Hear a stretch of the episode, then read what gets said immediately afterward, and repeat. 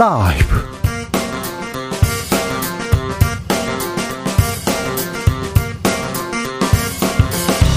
2023년 10월 5일 목요일입니다. 안녕하십니까. 주진우입니다.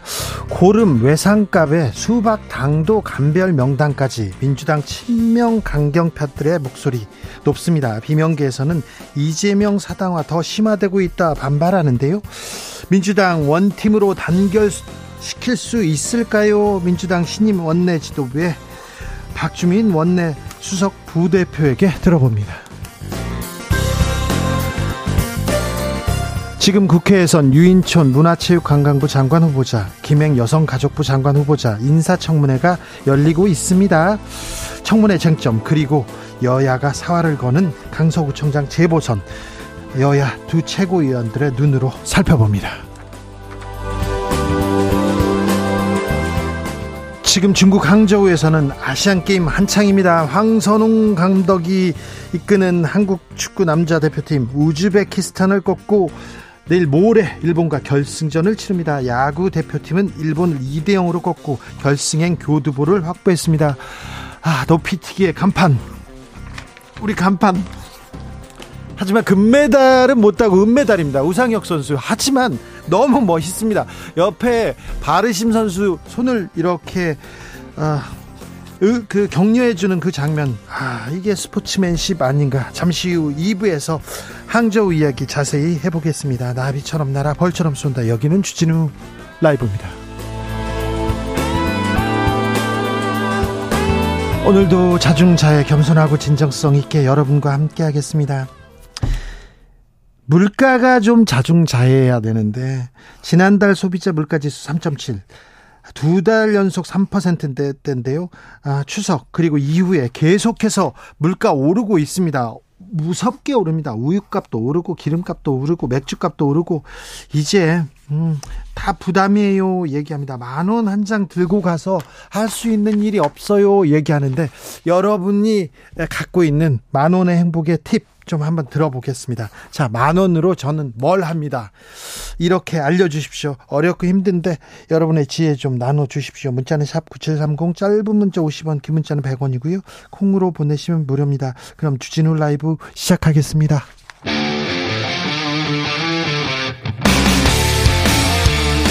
탐사보도 외길 인생 20년. 주 기자가 제일 싫어하는 것은? 세상에서 비리와 부리가 사라지는 그날까지 오늘도 흔들림 없이 주진우 라이브와 함께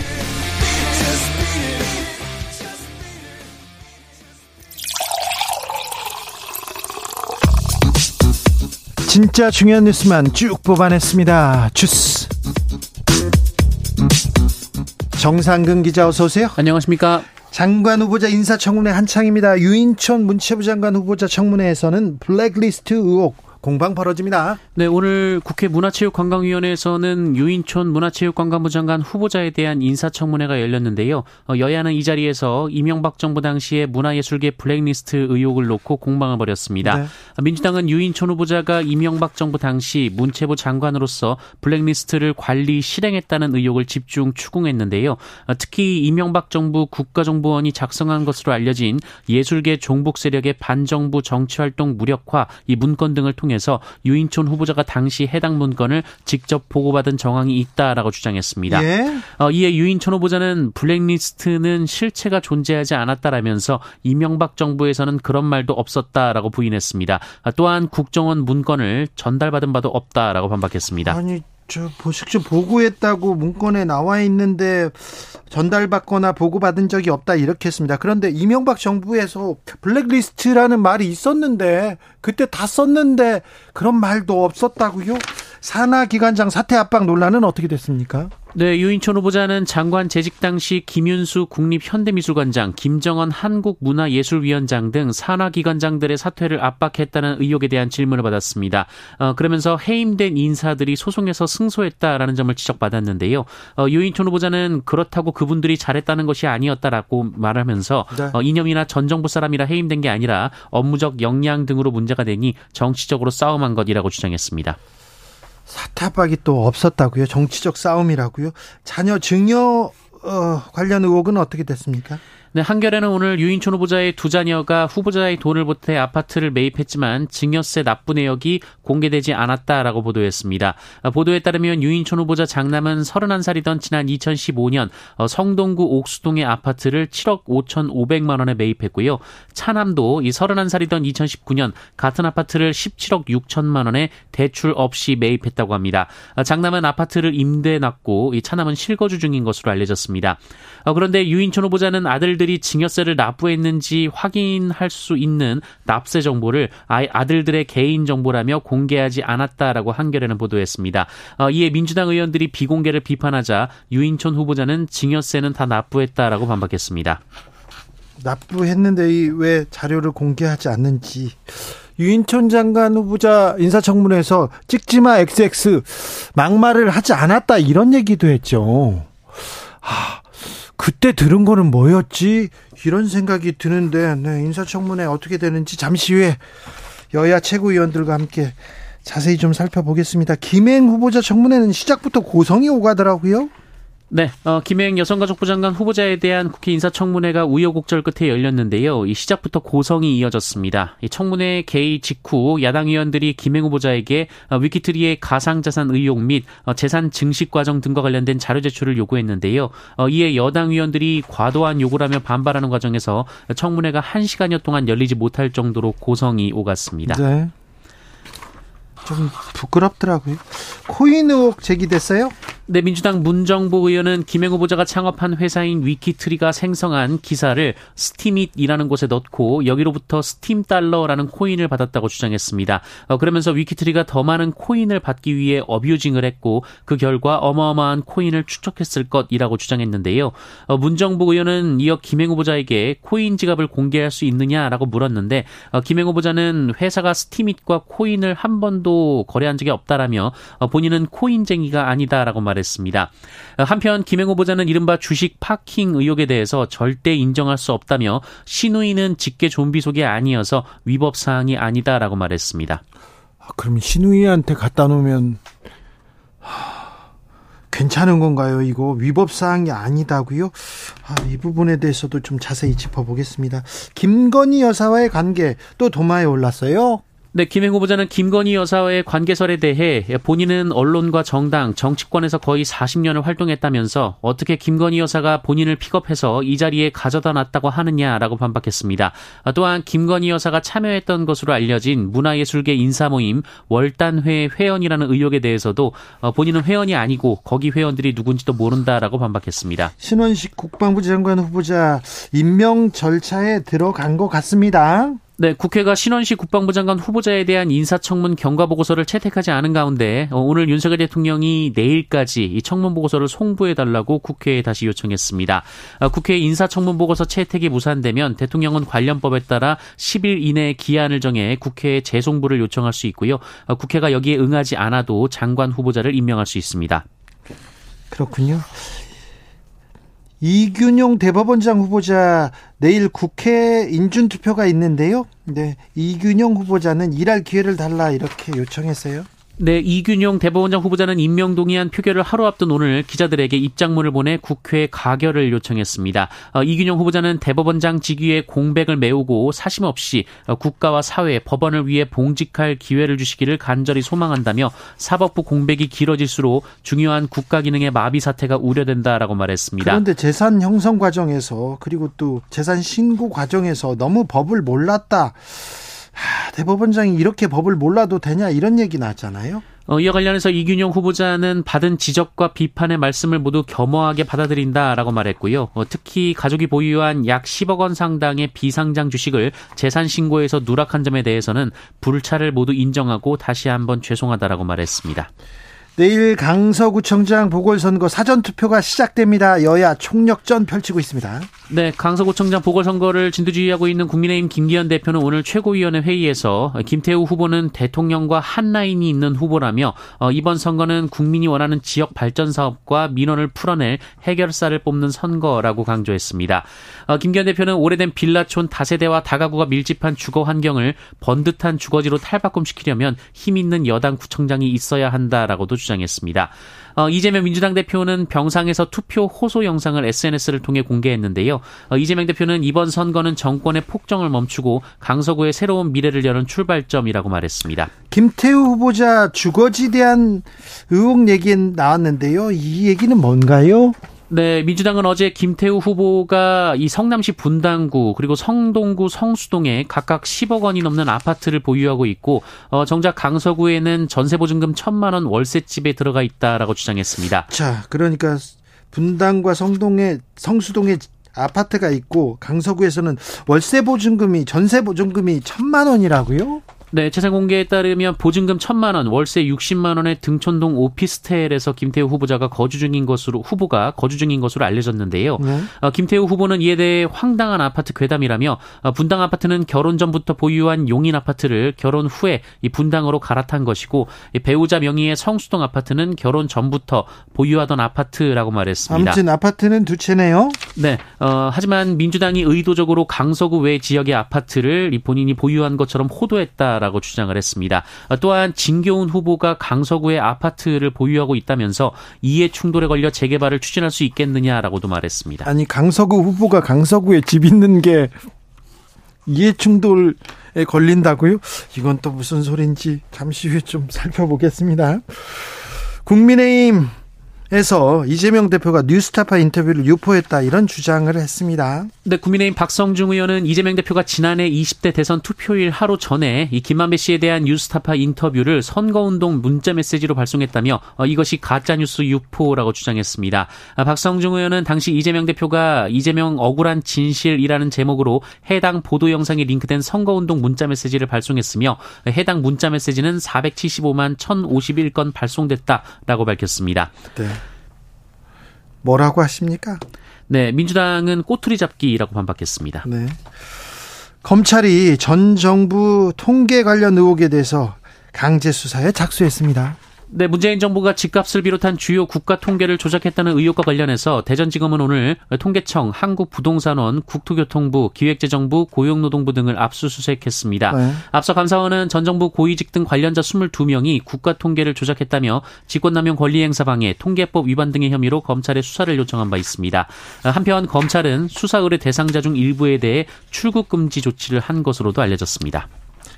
KBS는 신임 사장을 뽑고 있습니다. 그런데 후보자 선정이 미뤄졌습니다. 네, 어제 KBS 이사회가 박민, 최재훈, 이영풍 등 사장 후보자 3인에 대한 면접 심사와 최종 후보자 선출 투표를 진행했는데요. 그런데 그러면 지금 최종 후보 3명이 박민, 최재훈, 이영풍 후보라는 건가요? 네, 세 분입니다. 어, 하지만 1차 투표에서 과반 득표자가 나오지 않았습니다. 어, 여권 이사들 사이에서 의견 통일이 안 됐다는 분석이 나오고 있는데요. 어, 그런데 이 절차에 따르면 이후 상위 득표자 2명, 이 박민 최재훈 후보를 대상으로 결선 투표가 진행이 돼야 되는데 어, 서기석 이사장이 이사회를 휴정했습니다. 어, 회의는 내일 다시 열리기로 한 상황입니다만 그 야당 측 이사들은 이것이 규정 위반이라고 반발하고 있고요. 이사회 불참을 공언하고 있는 상황이라 예상되고 있습니다. 자, 이런 와중에 여권 추천 이사 한 명이 사임했습니다. 네, 여권 인사로 분류되는 검사 출신의 김종민 이사가 오늘 KBS 이사회 사무국의 사의를 표명했습니다. 어, 현재 KBS 이사회는 여권 6, 야권 5의 구도인데요. 예? 어, 김종민 이사의 사임으로 5대 5 균형이 이루어졌습니다. 네. 어, 그래서 내일 이사회 개최가 더 불투명해졌다라는 얘기가 나오고 있는데요. 네. 한편 전국 언론 노동조합은 성명을 내고 KBS 이사회 파행은 친 윤석열 인사를 안치려는 선임 절차가 얼마나 무리수였는지 보여주고 있다라고 주장하기도 했습니다. 네. 한국 언론에서 매우 중요한 지금 분기점에 와 있습니다. 네, 언론사의 길이 남을 매우 중요한 시점인데 국민적 관심은 좀 떨어집니다. 그런데 KBS 사장 선임 좀 지켜봐 주셔야 됩니다. 국민의 방송인데 자, 누가 KBS 사장이 될까요? KBS는 어떤 길로 가게 되는지 좀 지켜봐 주십시오. 후쿠시마 오염수 2차 방류 시작됐습니다. 네, 일본 도쿄전력은 오늘 오전 10시 20분쯤 후쿠시마 제1원자력발전소 오염수의 2차 해양 방류를 시작했습니다. 2차 어, 방류는 오는 23일까지 이어지고요. 1차 때와 거의 같은 7,800톤이 방류가 됩니다. 네. 어, 도쿄전력은 어제 준비 작업 과정에서 바닷물로 희석한 오염수의 삼중수소 농도를 측정한 결과 기준을 밑돌았다라고 밝혔습니다. 우리 정부는 2차 방류에 대해서 검토팀이 데이터에 대한 모니터링을 진행 중이라면서 국민 건강과 안전에 영향이 없도록 확인과 점검에 최선을 다할 것이라고 밝혔습니다. 네. 킬러 문항이 없었다는 9월 모의 평가 만점자가 크게 늘었다는 소식입니다. 네, 교육부가 대학 수학능력 시험에서 킬러 문항 배제 방침을 발표한 뒤 처음 시행된 9월 수능 모의평가 채점 결과 어, 수학 영역 표준 점수 최고점자가 어, 지난해 11월 치른 2023학년도 수능보다는 2.7배, 어, 지난 6월 모의평가보다는 3.9배 늘었다고 합니다. 수학 영역의 표준 점수 최고점은 144점으로 문이과 통합형 수능이 치러진 2021년 이후 평가원이 출제한 8번의 시험 가운데 가장 낮았는데요. 표준 점수 낮다 이 말은 지금 어, 쉬었다는 얘기죠? 네, 쉬었다는 의미입니다. 어, 때문에 일각에서는 상위권의 변별력이 크게 떨어졌다라는 분석이 나오기도 했습니다. 1등급 구간 내의 점수 차가 9점이 나왔는데 이 통합 수능 이후 가장 작은 격차라고 합니다. 어, 그러니까 1등급 안에서 이 수험생들이 일정 점수대에 몰려서 어, 변별력이 하락했다라는 것을 의미한다고 합니다. 이 문제는 또 어떻게 풀지? 압수수색으로는 안 될 텐데 또 세무조사로도 안 될 텐데 참 고민이 크겠는데요. 네. 아무튼 수험생들 얼마 남지 않은 수능 준비 그리고 입시 준비 아 좀 동요 없이 잘 해야 될 텐데 그런 생각은 계속됩니다. 주스 정상근 기자 함께했습니다. 감사합니다. 고맙습니다. 자, 여러분이 가지고 있는 만 원의 행복의 지혜를 주십시오. 행복 팁 주세요. 그랬더니요 정순성님께서요 아빠하고요 음 부르는 중3 딸에게 슬며시 만 원짜리를 건네면 아빠 사랑해 하고 안아줍니다. 정말 행복해지. 우와, 이거 최고다. 장원입니다, 장원. 만 원짜리 딱 주면 중학교 3학년짜리 딸이 아빠 사랑해. 이거, 와, 만 원의 행복 중에 최고, 최고치네요. 아, 참. 근데 만 원 줘도 그렇게 얘기 안 하는 사람 많은데 어떻게 하지? 애게 그러면 어떻게 하죠? 큰일 나는데. 1788님 만 원으로요. 코인 노래방에서 노래 부르고 스트레스 풀어요. 어, 이것도 좋은 방법입니다. 네. 만 원의 행복. 코인 노래방 가서 막 혼자서 노래 부르고 그러면 막 스트레스가 풀리나요? 노래 부르면 스트레스가 풀리는 분들 많죠. 네. 유민정 님께서는요. 시장 분식집 떡볶이는요, 1인분에 4,000원입니다. 김말이랑 같이 만 원이면 푸짐하고 맛있는 외식 할 수 있습니다. 네. 분식집 떡볶이, 네. 좋죠? 음. 3123님. 만 원으로 한 주 내내 희망찬 상, 상상 마음껏 누릴 수 있는 방법이 있습니다. 뭐냐고요? 뭐냐고요? 그겁니다. 로또 구입입니다. 월요일 점심시간에 로또 만 원어치 구입하면요. 다음 주 월요일 사직서 던지는 상상하는 것만 해도 두근두근 기분이 좋아집니다. 아우, 이건 행복한 상상이에요. 네, 만 원의 행복 맞다. 맞아요. 아, 꿈꾸고 나서, 꿈꾸고 나서 로또 사면 그 또 든든하잖아요. 되든 안 되든 막 믿을 구석도 있고, 아유, 까짓것 뭐 사표 막 생각하는데 아유 좋은 생각인 것 같습니다. 1500님 저는 만 원으로요. 대전 예술의 전당 3층 꼭대기 층에서 오페라도 보고 멋진 음악회도 네 봅니다. 아, 참 감동의 시간을 즐길 수. 만 원의 행복입니다. 아름다운 문화의 밤입니다. 네. 좋은 생각인 것 같아요. 교통정보센터 다녀올까요? 이승미 씨.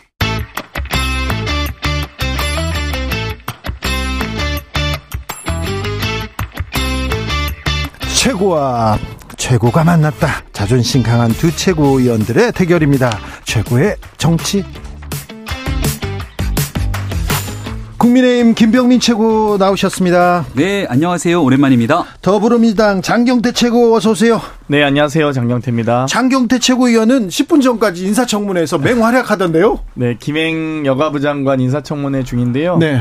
김혜인 장관님이 일단 자료 요구를 너무 자료 제출을 너무 안 하셔서 네. 일단 그런 부분이라든지 네. 어, 여러 이 방송 중에 뭐 이 성폭행 관련된 옹호 발언 의혹 그 문제라든지 네. 논란이라든지 또 이 주식이 뭐 10년간 10년도 아니에요. 그냥 한 4년 전에 이 주식이 7, 79배, 80배 정도로 뛰는 등의 네. 뭐 10년간 130억이 재산이 갑자기 생겨서 그것 좀 소명해 달라. 네. 이게 요청 드리고 있습니다. 그래서 그걸만 뭐 충실히 좀 성실히 소명하셔도 참 좋을 네. 텐데 글쎄요 소명이 안 되고 있어서 국민적 의혹이 커지고 있습니다. 성실히 소명해야잖아요. 국민 오늘 앞에서. 아마 성실히 소명하고 있는 것 같은데요.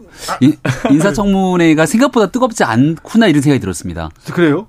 굉장히 뜨거웠으면 우리 장경태 의원님이 중간에 자리를 비우고 여기 오시는 오전엔 거의 파행 분위기였습니다. 않을 거다 생각을 하는데 저도 오늘 인사청문회가 궁금해서 막 TV 채널 돌리는데 거의 대다수 TV에서는 아시안 게임 중계만 해서 실제 많은 국민들의 관심사를 좀 주목을 끄지 못하고 있구나 생각을 했고요. 그래서 좋구나. 아닙니다. 그리고 네. 김행 후보자 같은 경우에는 뭐 민주당에서는 숱한 의혹들 논란 이런 거 얘기했는데 청문회를 거치면서 뭔가 대단한 한 방이 있었으면 그게 뉴스를 도배했을 텐데 아직까지는 그런 뉴스를 캐치하지 못했다라는 말씀드립니다. 한 결정적 한방 없다. 내일 그 기사 나올 거라고 이렇게 지금 한 방 없다고 얘기하는데 음. 몇 방이 있던데요. 제가 보기에는 주식 파킹이나 배임 혐의는요. 아마 장관 인청이 아니라 수사받아야 될 분이라서 저희도 아마 충분히 이번 인사청문회 과정에서 문제되는 것들을 정리해서 아마 법적인 검토를 할 겁니다. 책임을 물을 겁니다. 아, 그래요? 예, 그렇습니다.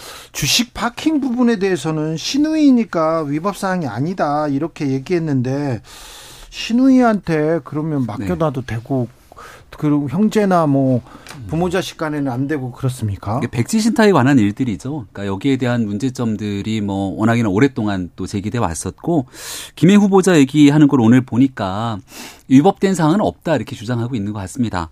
어, 아마 이 백지 신탁이 갖고 있는 문제점들 때문에 어쩔 수 없다는 사항들을 강변하고 싶었던 것 같은데요. 네.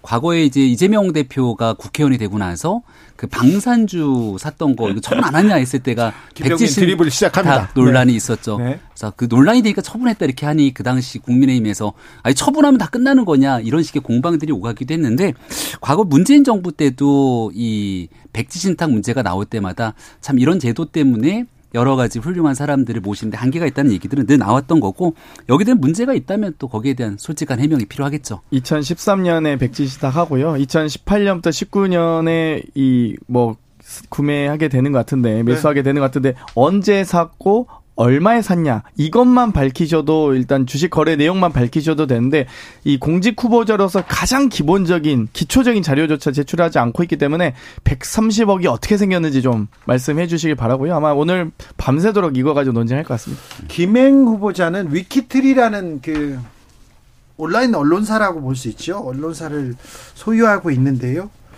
아, 이런 기사로 이런 이런 좀 부끄러운 기사로 돈을 벌었냐 이런 질문에 이런 취지의 질문에 부끄러운 한국 언론의 현실이다 이렇게 답했는데 그 장면 은 어떻게 보셨어요? 저도 그 모습을 보면서 위키트리가 이제 정말 제가 방송에서 입에 담을 수 없는 뭐, 뭐 지하철에서 쿵쾅쿵쾅 무슨 일이? 이런 식으로 약간 마치 성적인 행위들을 묘사하는 듯한, 은유하는 듯한 기사들, 소위 낚시 기사들 제목, 기사 제목들이 많이 있습니다. 정말 여러 사례들을, 어, 이 지적을 많이 의원님들 하셨는데, 그걸 가지고 한국의 언론의 문제다? 위키트리, 위키트리라는 언론사가 어찌되건 시정명령을 언중위에서 받은 게 가장 뭐, 이 상위 top class이기 때문에 정말 본인들의 문제를 그리고 본인이 이 경영에 개입하면서 시정 권고 조치가 거의 10여 배 가까이 늘어나는 과정이 있었거든요. 근데 그걸 가지고 한국 언론이다 그러면 한국 언론들께서 좀 기분 나쁘실 것 같았는데요. 네, 저는 총체적인 고민이 필요하다고 보는 게늘 네. 이런 문제의식을 갖고 있거든요. 지금도 온라인 뉴스를 이렇게 검색하시는 분들은 기사 검색하러 들어갔다가 네. 광고 같은 걸 보는데 너무 선정적인 광고들이 나와서 이거 대한민국의 젊은 사람들, 어린 아이들 이렇게 자녀들 보여주기 너무 민망하다 예. 이런 지적들이 오랫동안 제기돼 왔습니다. 그 문제를 좀 풀어나가는 시점에서 하나의 중요한 분기점이 될 수 있기 때문에 또 과거 이런 문제들이 위키트리에만 있었던 것이 아니라 현재 온라인 매체에서 상당 부분 문제가 되고 있는 사안이어서 네. 이번에 장관이 되고 나면 이 문제에 대한 이 정말 대대적인 혁신의 칼을 좀 어, 김행 후보자가 가져갔으면 좋겠다는 말씀드립니다. 부끄러운 한국 언론의 현실이다. 일편 뭐 맞는 말이기도 해요. 근데 부끄러운 언론 쪽에 계셨고요. 부끄럽지 않게 살기 위해서 노력하는 수많은 언론인들이 있는데 참 이 부분은 어떻게 될지. 자, 유인촌 장관 후보자는요. 블랙리스트는 없었다. 있었잖아요, 그때. 블랙리스트는 박근혜 정부 시절에 있었던 내용들 정리가 좀 됐고요. 아니요, 네. 저기 이명박 정부 시절에 환경부 있어요. 블랙리스트 뭐 이런 것과 환경부 블랙리스트, 블랙리스트 이런 환경부는 문재인 정부 시절에 말씀하신 그거는 이제 그 그쪽의 주장이었죠. 근데 아무튼 오, 주장이 환경부 장관 구속되지 않았던가요? 기관장에 대한 해임 요구를 사실 박근혜 정부 때도 했었고 또 문체부 블랙리스트는 이명박 정부 때 있었던 내용이죠. 네. 네. 저는 이명박 정부 시절에 저도 블랙리스트냐고 내가 물어봤더니 저기 그때 이제 이명박 정부 MB계 인사들이 너는 골드 블랙이야 이렇게 해가지고 그래가지고 아, 넌 TV, TV 아무데도 못 나가 이렇게 얘기해가지고 아 그래요? 그랬던 적이 있었어요. 그런 문제들이 있었다면 음. 2017년도 정권 교체가 되고 난 다음 네. 문재인 정부의 첫 번째 공약이 아마 적폐청산 아니었겠습니까? 그리고 나서 적폐청산 위원회 각 부처별로 다 만들고 그리고 난 다음 실질적인 수사가 이명 박근혜 정부를 넘어서 이명박 정부 수사에 다 갔기 때문에 당시 직권 남용이든 업무 방해든 문제가 되는 일들이 있었다면 정리가 됐을 겁니다. 유인촌 후보자에 대해서는 과거 이명박 정부의 핵심으로 몸을 담고 있었지만 그런 일들 속에서는 자유로웠던 인사로 기억하고 있습니다. 사실 중소기업 다니는 아들이 27살 때 현금 6억으로 아파트를 샀는데 그 아버지 유인촌 장관 후보자가 돈이 어디서 났는지 모르겠다라고 모르쇠로 일관하는 게 지금 지금 현재 청문회의 상황입니다. 이만큼 지금 이 아들의 6억도 못 밝히고 김행 후보자의 130억도 안 밝히고 이런 정도로 어떻게 인사청문을 하는지 모르겠고요. 실제 여러 이 문화 권력 균형화 전략에 대해서 이 문서 공개된 문서를 보면 좌파 예술인에 대한 정보 지원을 차단해야 된다.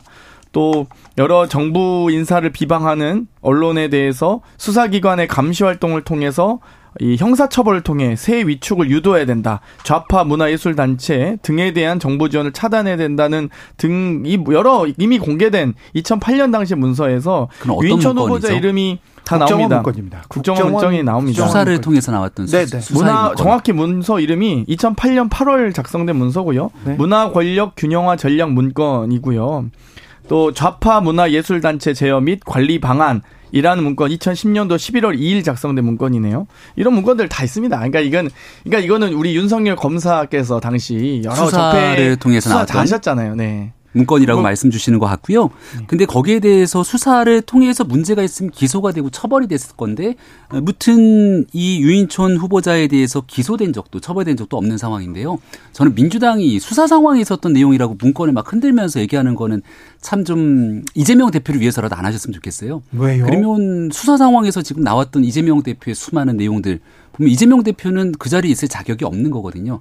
최종적으로 기소가 되고 그리고 나서 공소장에 대한 내용들을 얘기를 해도 네. 아 대법원 재판 나올 때까지는 봐야 된다 무죄 추정의 원칙 얘기하시는 분들이 민주당 아닙니까? 아니 근데 아까 김행을 물었더니 이재명 얘기를 하고요. 유인천 물었더니 이재명 아, 얘기하고 민주당의 주장이기 때문에 민주당의 아니, 가장 그 강력하게 그 당을 이끌고 있는 상황을 거, 예. 형평성 있게 말씀을 드리는 거죠. 검찰이 수사하는 과정에서 피의 사실 공표하는 것은 당연히 불법이죠. 근데 제가 지금 말씀드린 건 2019년에 문화예술계 블랙리스트 진상 조사 조사위원회가 발간한 백서 내용입니다. 이 백서의 조사 내용을 총망라해서 정리한 문서이기 때문에 이미 공개된 자료다. 다시 한번 말씀드립니다. 네. 루스님께서 청문회를 공방의 자리로 생각하지 말고 나란 일 하는 사람들 뽑는다 생각하는 자리여야 할 텐데요. 그래요. 능력이나 어, 업무 업무를 어찌 할 건지 비전 이런 걸 듣는 자리는 좀 청문회에서 아, 그런 자리가 아니죠, 지금은. 3765님, 뻔한 청문회니까 이제 저 관심 없어요. 잘못한 거 인정 안 하고 소명도 안 할 거니까요. 그래도 관심을 가져야 될 텐데 생각합니다. 근데 유인철 네. 장관 후보자 욕설도 안 했다고 합니다. 찍지마 XX, 그거는 국민들이 다 들은 거 아닙니까? 아, 제가 그 장면을 못 봤습니다. 그 영상을 틀었다라는 뉴스들은 봤는데 그걸 네. 다 부인했다는 건가요? 아, 그 용서를 안 했다. 그런 적이 아, 없었다. 너무 유명한 영상 아니에요, 인간적으로. 아니, 예, 아니 오늘 성문에서 아니, 어떤 김병민 모르는 거 처음 봤네. 오늘 성문에서 어, 떤 얘기를 했는지를 다 체크를 못 했는데 네. 그만큼 만약에 엄청나게 회자가 됐다면 그런 내용들을 제가 뉴스에서 봤을 텐데 엄청나게 회자 됐는데 김병민 어. 최고가 모른다고요? 제가 오늘 본 뉴스에는 이재명 대표가 과거 아니, 있었던 대통령 선거 전에 있었던 뉴스가 저, 가장 그러니까 집중 보도가 됐고 유인천 그 네. 후보자께서 장관 시절에 욕을 하셨던 거는 기억은 하시죠 그 영상은? 그 기자들과의 네. 관계 속에서 했던 영상. 그렇죠 그건 네. 아시죠? 기억은 네. 하시죠? 아니, 욕은 그 했죠? 영상은 알죠. 그러니까 누구한테 했는지 모릅니다. 뭐 당연히 네. 뭐 네. 국회의원 뭐 XX 이렇게 표현하진 않겠지만. 그, 그거를 청문회에서 어떻게 발언했는지를 제가 보지 못했기 아, 때문에 한번 확인을 해봐야겠다는 생각이 들고요. 무튼 청문회를 성실하게 성의껏 쭉 끌고 가서 답변하기 위한 노력들을 하고 있는 거라고 저는 생각합니다. 과거에 있었던 박영선 장관의 청문회 혹시 기억하실지 모르겠어요. 누가 기억해요? 박영선 장관. 박영선 장관 청문회하다 중간에 갑자기 황교안 대표 끌어내면서 파행이 돼 버렸거든요. 그리고 그냥 끝났습니다.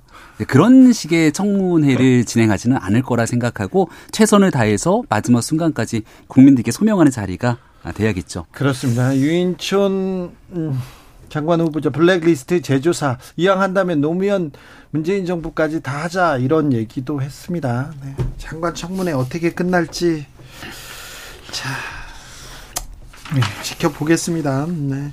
장관 청문회를 지켜보는 국민들의 마음이 그렇게 이렇게 좀 뭐 유쾌하진 않아요. 네. 그죠? 네. 그건 좀 알아주세요. 정부 여당에서. 도덕성 검증과 함께 전문성 역량 검증도 함께 좀 진행이 돼야 되는데 네.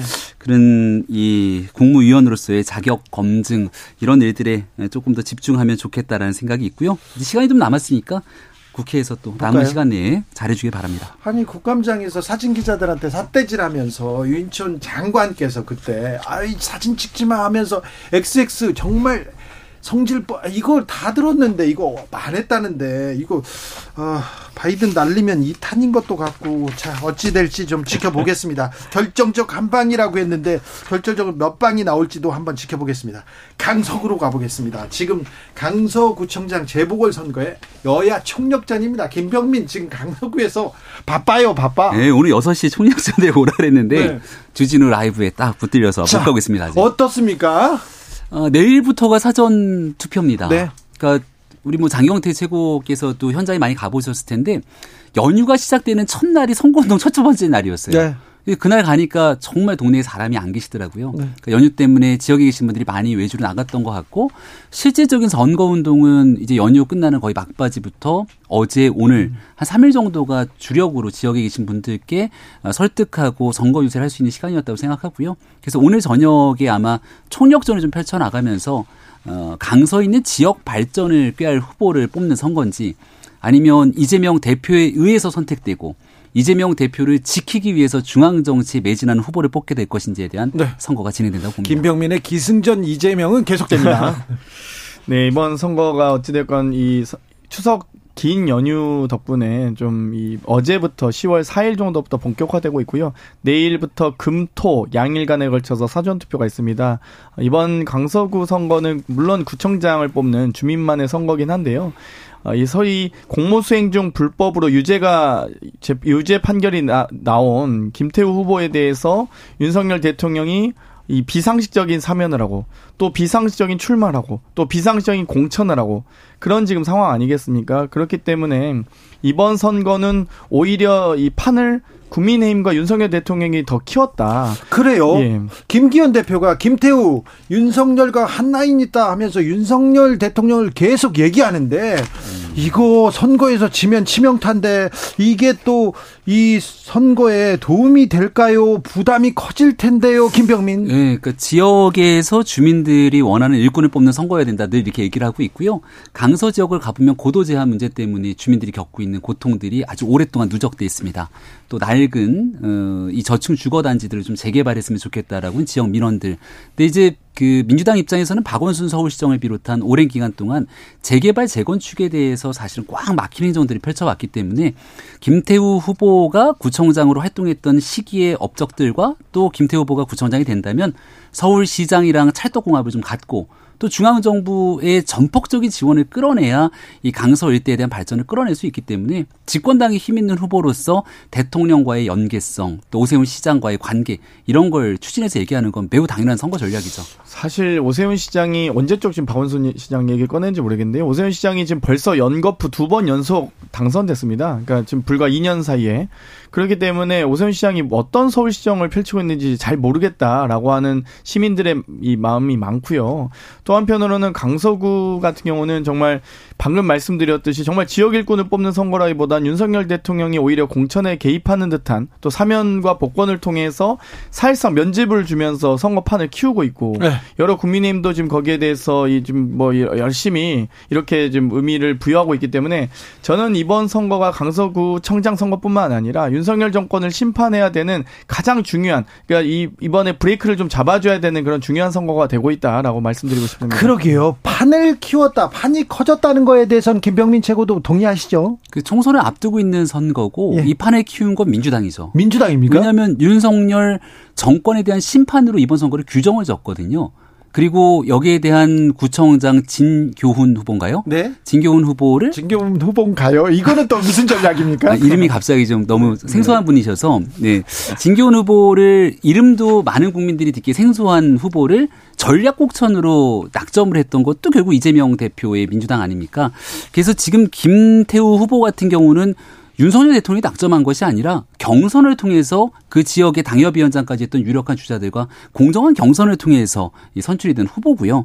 여기에 대해서 정권을 구청장 선거를 윤석열 정부를 심판하겠다 이렇게 들어오게 되면 정권을 심판하겠다는 후보가 구청장이 돼서 과연 중앙정부와 광역단체장과의 유기적인 협력 구도를 이끌어낼 수 있겠는가라고 하는 점을 또 지역 주민들이 걱정과 염려할 거로 생각합니다. 강서구청장 선거는 단순히 강서구만의 문제가 아니고요. 이번 강서구 같은 경우 서울에서 인구 50만 이상이 되는 큰 구 중에 하나입니다. 그리고 어, 영, 이 충청, 호남, 영남 또 이 원, 원 거주민 등이 다양하게 어우러져 있는 대단히 복합 선거구에 가깝거든요. 그렇기 때문에 많은 분들이 이 여러 가지 윤석열 정권의 낮은 지지율과 더불어서 내년 총선을 앞둔 또 큰 선거, 50만 이상의 선거이기 때문에 과연 어떻게 유권자들이 반응할지 또 국민과 시민들이 어떻게 평가하고 있는지를 보여주는 선거이기 때문에 네. 뭐 아무리 폄하거나 의미를 뭐 새기지 않으려고 하더라도 네. 아주 대단히 큰 의미를 주는 선거가 될 거라고 봅니다. 지금 판세를 음. 지금 예측해보는 게 섣부를 수 있는데 네. 국민의힘이 그렇게 또 좀 앞서 달리고 있 지는 않은 것 같아요. 이준석 전 대표는 아. 18% 진다 이렇게 얘기하던데 어떻습니까? 강, 서 지역이 국민의힘의 전통적인 열세 지역이죠. 예. 그러니까 예를 들어 민주당이 강남 지역 등에 대해서 열세 지역인 것처럼 하지만 그럼에도 불구하고 지난 대통령 선거에서 좋은 성과를 냈고 또 김태우 후보가 실제 구청장에 당선되는 네. 또 일들을 엮어내지 않았습니까? 선거를 앞두고 각종 여론조사 등을 뭐 내부적으로 돌리곤 하는데 그게 꼭 들어맞는 경우들도 많지는 않습니다. 가장 대표적으로 2016년도 총선 같은 경우를 고민해 보면요.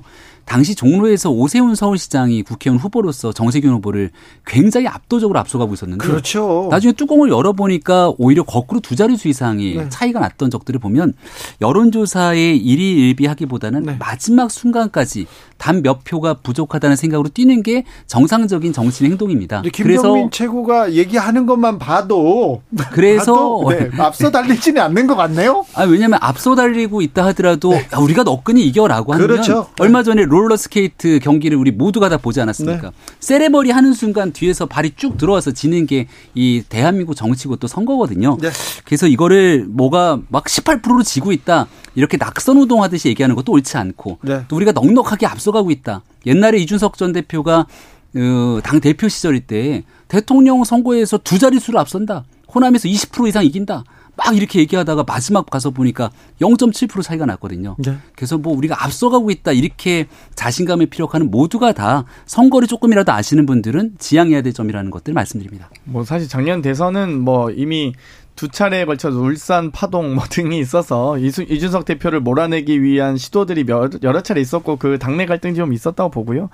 저는 어찌되었건 이번 선거가 갖고 있는 의미가 매우 크기 때문에 윤석열 정권 출범 이후에 어떻게 보면 50만 인구 이상의 큰 중요한 선거입니다. 그렇기 때문에 아, 많은 분들이 또 김태우 후보의 이 사면 복권 과정에서 3개월 더 유죄 선고 받은 지 3개월도 안 된 후보를 내세우게 되는 과정들 이런 부분에 대해서는 당연히 어, 심판하리 사실이라고 보고 있고요. 네. 저희 진겨훈 후보 또한 경찰청 차장에 정말 이 오랜 기간 경찰청에서 이 경찰에서 근무해 온 치안 민생 안전 전문가입니다. 그렇기 때문에 보다 더, 더 나은 성적을 낼 수 있도록 저희도 간절하고 절박하게 나가겠습니다. 이제 이준석 전 대표는 아무튼 강서구에 지원 유세 안 갈 것 같아요. 뒤통수 맞는 거 한 번으로 족하다 얘기하던데.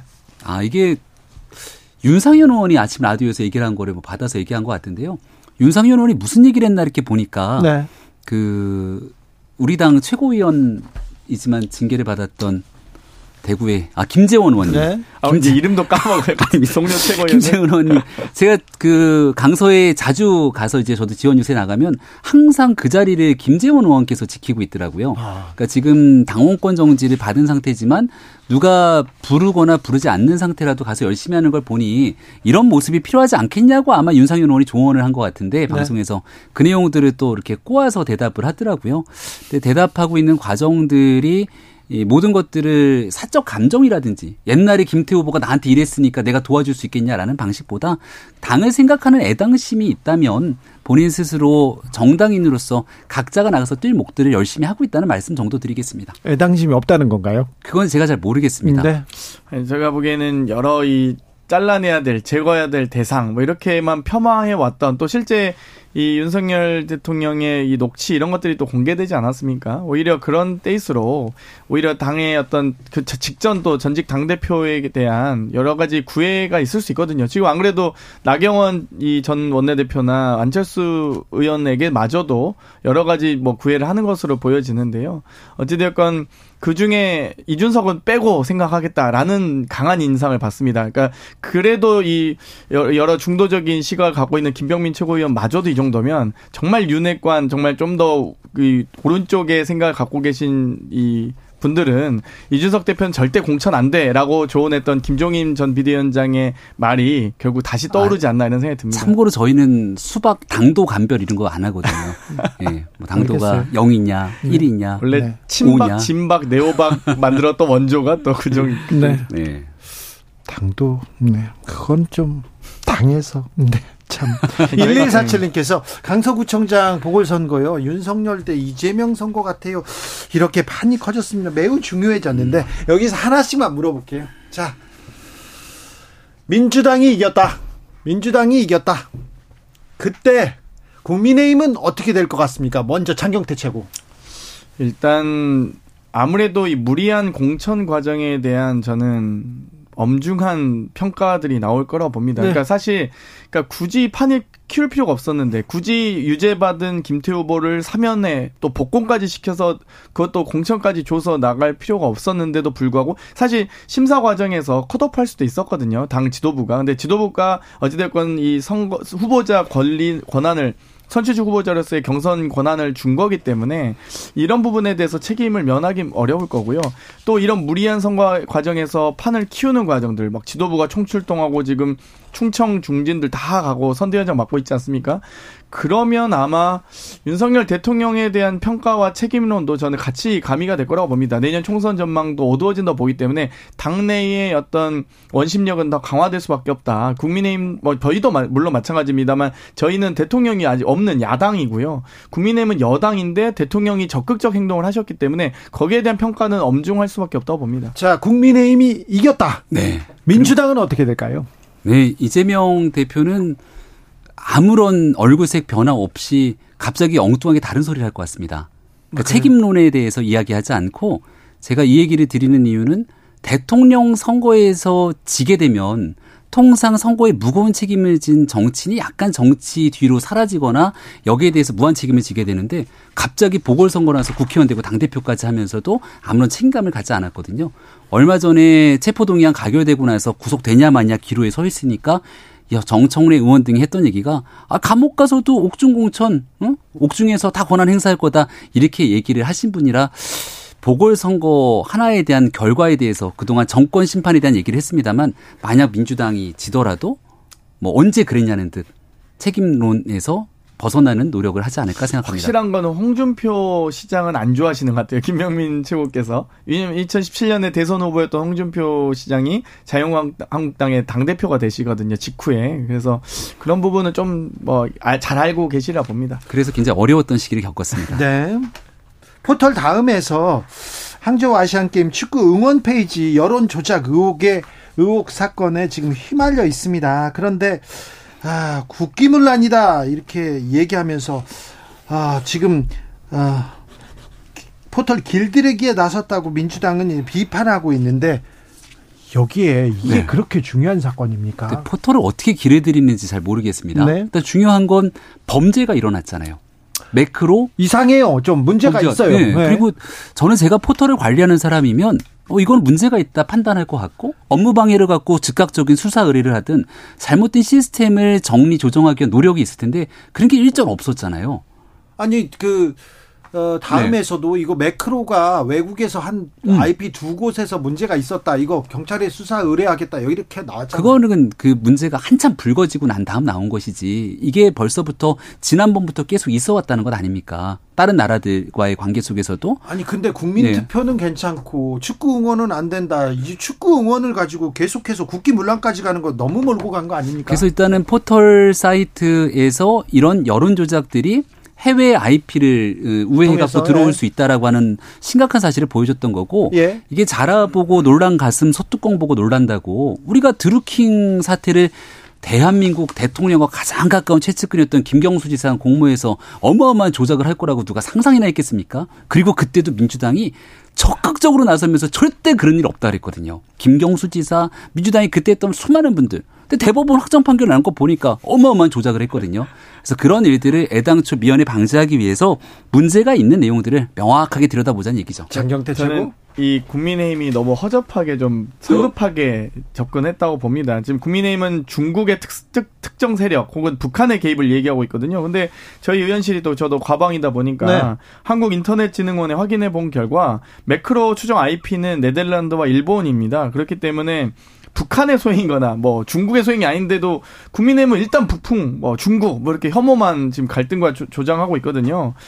정확하게 좀 조금만 조사하셨으면 이런 식의 주장은 좀 하지 않으셨을 텐데. 그리고 아, 카카오, 북한과 중국에서는 접속이 안 되죠. 카카오에서도 설명이 그렇습니다. 예, 네, 카카오에서도 그렇고요. 그렇기 때문에 여기에 대해서는 이미 그 한 커뮤니티에 인증글이 올라왔습니다. 그래서 코딩 자료라든지 활용 IP라든지 작동 영상을 캡처한 이 본인이 응원 조작 이 매크로를 돌렸다라고 하는 그냥 한 유저가 물론 그것도 불법 행위이기 때문에 업무방해를 아마 조사 받아야 될 겁니다만 그렇죠. 이 자기가 북한 사람이거나 중국 사람은 아니다 한 커뮤니티 인증글이 올라왔습니다. 그렇기 아, 때문에 본인이 했다고요? 네, 인증글이 올라왔고요. 그 조금만 조사하셨어도 국민의힘이 북한 소행이거나 중국 소행이라고는 안 했을 텐데 좀 아쉽습니다. 여기에 대해서는 잘못된 매크로 조작 범죄가 있으면 네. 엄정하게 수사하고 네. 또 어떤 시스템이 붕괴가 됐는지를 얘기하는 게 정상인데 아니요, 그렇죠. 민주당은 그런 얘기를 전혀 하지 않고 아니, 음. 저희가 드루킹 사건 있을 때도 저희가 이거 친일파가 한 거야, 매국노가 한 거야 이렇게 주장하지 않듯이 저희는 경찰이 수사 의뢰 하잖아요. 근데 아, 어떻게 수사 의뢰 수사 의뢰를 했죠. 그러니까 저희는 수사 의뢰 했는데 국힘에서 어땠냐면 중국의 소행이다, 북한의 개입이다고 주장했어요. 그 근거가 있었어요. 그러면? 누가 그렇게 얘기했습니까? 그러니까 박성중 과방위 간사께서 그 주장과 기자회견 하셨는데 그 근거가 있습니까? 없습니다. 그러니까 저희가 인터넷 진흥원에 확인해서 IP라도 확인해 보자 했더니 네덜란드와 일본 출처였어요. 그러면 오케이 네덜란드, 일본도 중국에서 우회 IP로 VPN 뭐 탈퇴해서 나왔다고 한다면 그렇다면 그때 수사 의뢰 하셔야죠. 근데 왜 주장부터 하냐는 거예요. 수사 의뢰는 어떤 국가의 소행인지를 떠나서 범죄 행위이기 때문에 당연히 네. 수사 의뢰가 들어가야 되고요. 그리고 개별 의원 한 명에 대한 얘기보다 오늘 김기현 대표를 비롯해서 저도 그렇고 관련된 문제들을 지적했는데 문제에 대한 핵심을 얘기하게 되는데 그 내용을 아무렇지 않은 별것 아닌 것처럼 얘기하게 되는 민주당의 태도를 보면 네. 드루킹 사건 때부터 여기에 대한 기본적인 여론 조작 범죄에 핵심적으로 관련돼 있었던 정당이 또 다른 의구심을 자아낼 수 있다 이 말씀을 드립니다. 아, 디도스 사건 떠오릅니다. 때레삐까요 하면서 국민의힘 아, 네. 그러니까 최고식 전 의원님이었나요? 네. 네. 그런데 알겠어요. 잘못은 바로 잡아야죠. 이상합니다. 이거 포털에서 음. 이렇게 여론 조작이 있다면 이거는 잘못 수사도 하고 바로 잡아야 돼요. 그런데 범부처 TF팀을 만들고 범정부적으로 다 나서서 한 총리까지 나서서 막 수사하라 이렇게 얘기하는데 이게 그렇게 중요한 사건일까? 여론 조작이 실질적 범죄로 어, 나타났다면 네. 이것은 대한민국 특히 이제 선거 범죄로까지 이어지게 된다면 유권자의 판단을 침해하게 되는 굉장히 중요한 사건 아닙니까? 된다면이잖아요. 된다면이죠. 근데 지금은 네. 일단은 선거 범죄로 매크로 동일되는 조작이 있었던 김경수 드루킹 사건이 존재했던 사실이고 그리고 지금 포털에 대한 매크로 조작이 현실화된 사건이고 얼마 전에 이재명 대표 대통령 선거 때 이 언론 가짜 뉴스 때문에 막 문자 메시지 뿌리고 했던 일들까지 퍼져나가고 지금 있어서 지금 그거하고 연결시키려고 그러신 거 아니에요? 아니, 그 문제도 지금 불거지고 있는 상태이기 때문에 네. 국민들이 갖고 있는 걱정과 불안이 크다 이 말씀드립니다. 여당도 문제지만 정부도 더 문제인데요. 이 카카오에서 이미 설명했습니다. 댓글 조작이 아니고요. 정확하게 말씀드리면 이번에 아시안 게임 스포츠 응원 클릭입니다. 응원 클릭은 흥미 유발을 위해서 매크로 사용 방지 같은 이 장치들을 안 했다 는 거예요. 누구나 참여할 수 있게 쉽게 하는 건데 이걸 가지고 여론 조작이다 이렇게 가면 어떡합니까? 자, 선거 네. 끝나면요. 민생, 경제 아, 챙기기 범정부 TF팀 그런 것 좀 만들어 주세요. 아, 정말 중요합니다. 그리고 지금 어, 미국발 이 금리 문제 때문에 대한민국의 이 경제적인 문제로 걱정하고 계신 아, 많은 민생 분들이 좀 챙기는 모습을 예, 보여주세요. 위해서 영수 회담부터 좀 하시면 되겠습니다. 아, 자, 네. 민주당도 마찬가지고요. 민생 좀 잘 챙겨주세요. 저희도 지금 이 민생 국회가 되기 위해서 국정감사 예산안 잘 준비하고 있고요. 또 대통령께서 이 원내 일당이 아닙니까 국회와의 대화부터 먼저 좀 나섰으면 좋겠습니다. 민주당이 참고로 이재명 대표 체포동의안 가결되면서 민생법원 줄줄이 처리해야 거 김병민, 장경태 두 분 감사합니다. 네, 고맙습니다. 네, 돈 잘하겠습니다.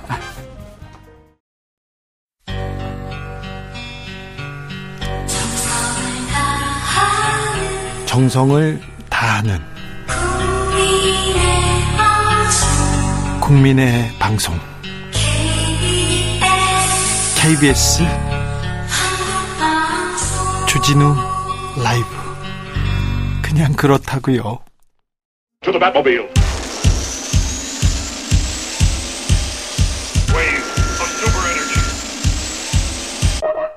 주기자의 1분. 일본 도쿄 전력이 오늘 오전 10시 20분께 후쿠시마 원전 오염수 2차 해양 방류를 시작했다고 일본 언론이 보도했습니다. 그간 우리 정부는 오염수 해양 방류에 대해서 과학적 그리고 기술적으로 안전하다면 문제가 없다는 입장 계속 밝혀왔습니다. 2011년 원전 폭발 당시 후쿠시마 원전에서 근무했고요. 29년간 도쿄 전력에서 일했던 곤노 수미오 씨는 이렇게 언론에 말한 바 있습니다. 직접 일해본 경험상 도쿄전력은 오염수를 제대로 방류하고 관리할 능력도 없다.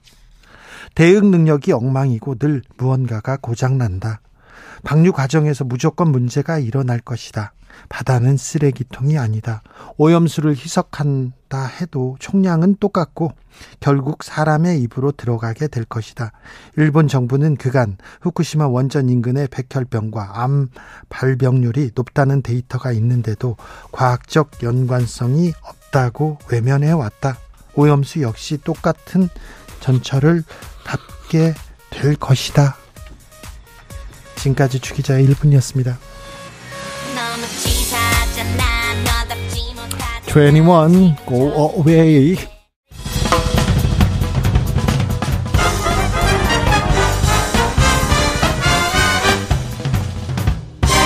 훅 인터뷰. 모두를 위한 모두를 향한 모두의 궁금증 훅 인터뷰. 민주당 내에서는요 고름 외상값에 수박 당도 감별까지 친명 강경파들과 지금 비명 간의 갈등이 좀 심합니다. 민주당 새 원내 지도부 꾸려졌는데 민주당 원팀으로 거듭날 수 있을지 아, 들어보겠습니다. 민주당 신임 원내 수석 부대표 박주민 의원 모셨습니다. 안녕하세요.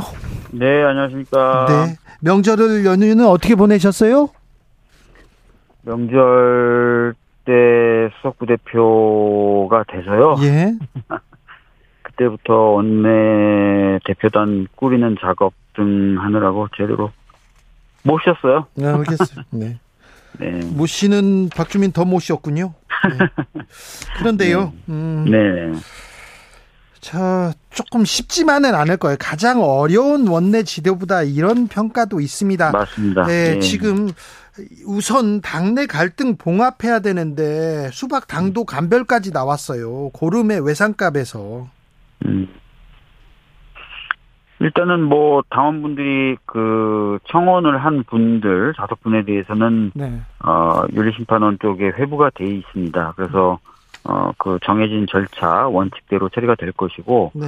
다른 분들에 대해서는 이제 당 대표님도 아직 업무 복귀를 못 하셨는데 업무 네. 복귀 하시고 이러면 어 지도부들의 논의에 따라서 뭔가 어 결정이 되고 어, 결정된 바에 따른 절차들이 진행되지 않을까 싶습니다. 네. 예. 조홍천 의원은 대표적인 비명인데요. 민주당 이제 이재명 사당아 너무 심각하다 이런 얘기 음. 하던데 어찌 들으셨습니까? 오늘 인터뷰하시는 내용을 제가 다 듣진 못하고요. 아주 짧게 들었는데 어 조홍천 의원님이 약간 잘못 생각하고 계신 부분이 있어요. 어떤 점이요? 어, 이번에 이제 체포동의안에 대한 표결 과정에서 비록 당론으로 만드는 절차는 하지 않았지만, 아, 당론처럼 가겠다라고 얘기를 했고, 어, 그렇지만 이제 그 부분을 안 따라주신 거예요. 네. 어, 그렇기 때문에 그 부분에 대해서 저희들이 문제 제기를 하는 것이고, 단순히 어떤 생각이 다른 부분을, 에 대해서 저희들이 뭐라고 하는 게 아니라, 이번 그 가결로 인해서 어, 당이 굉장한 혼란에 빠졌었지 않습니까? 네.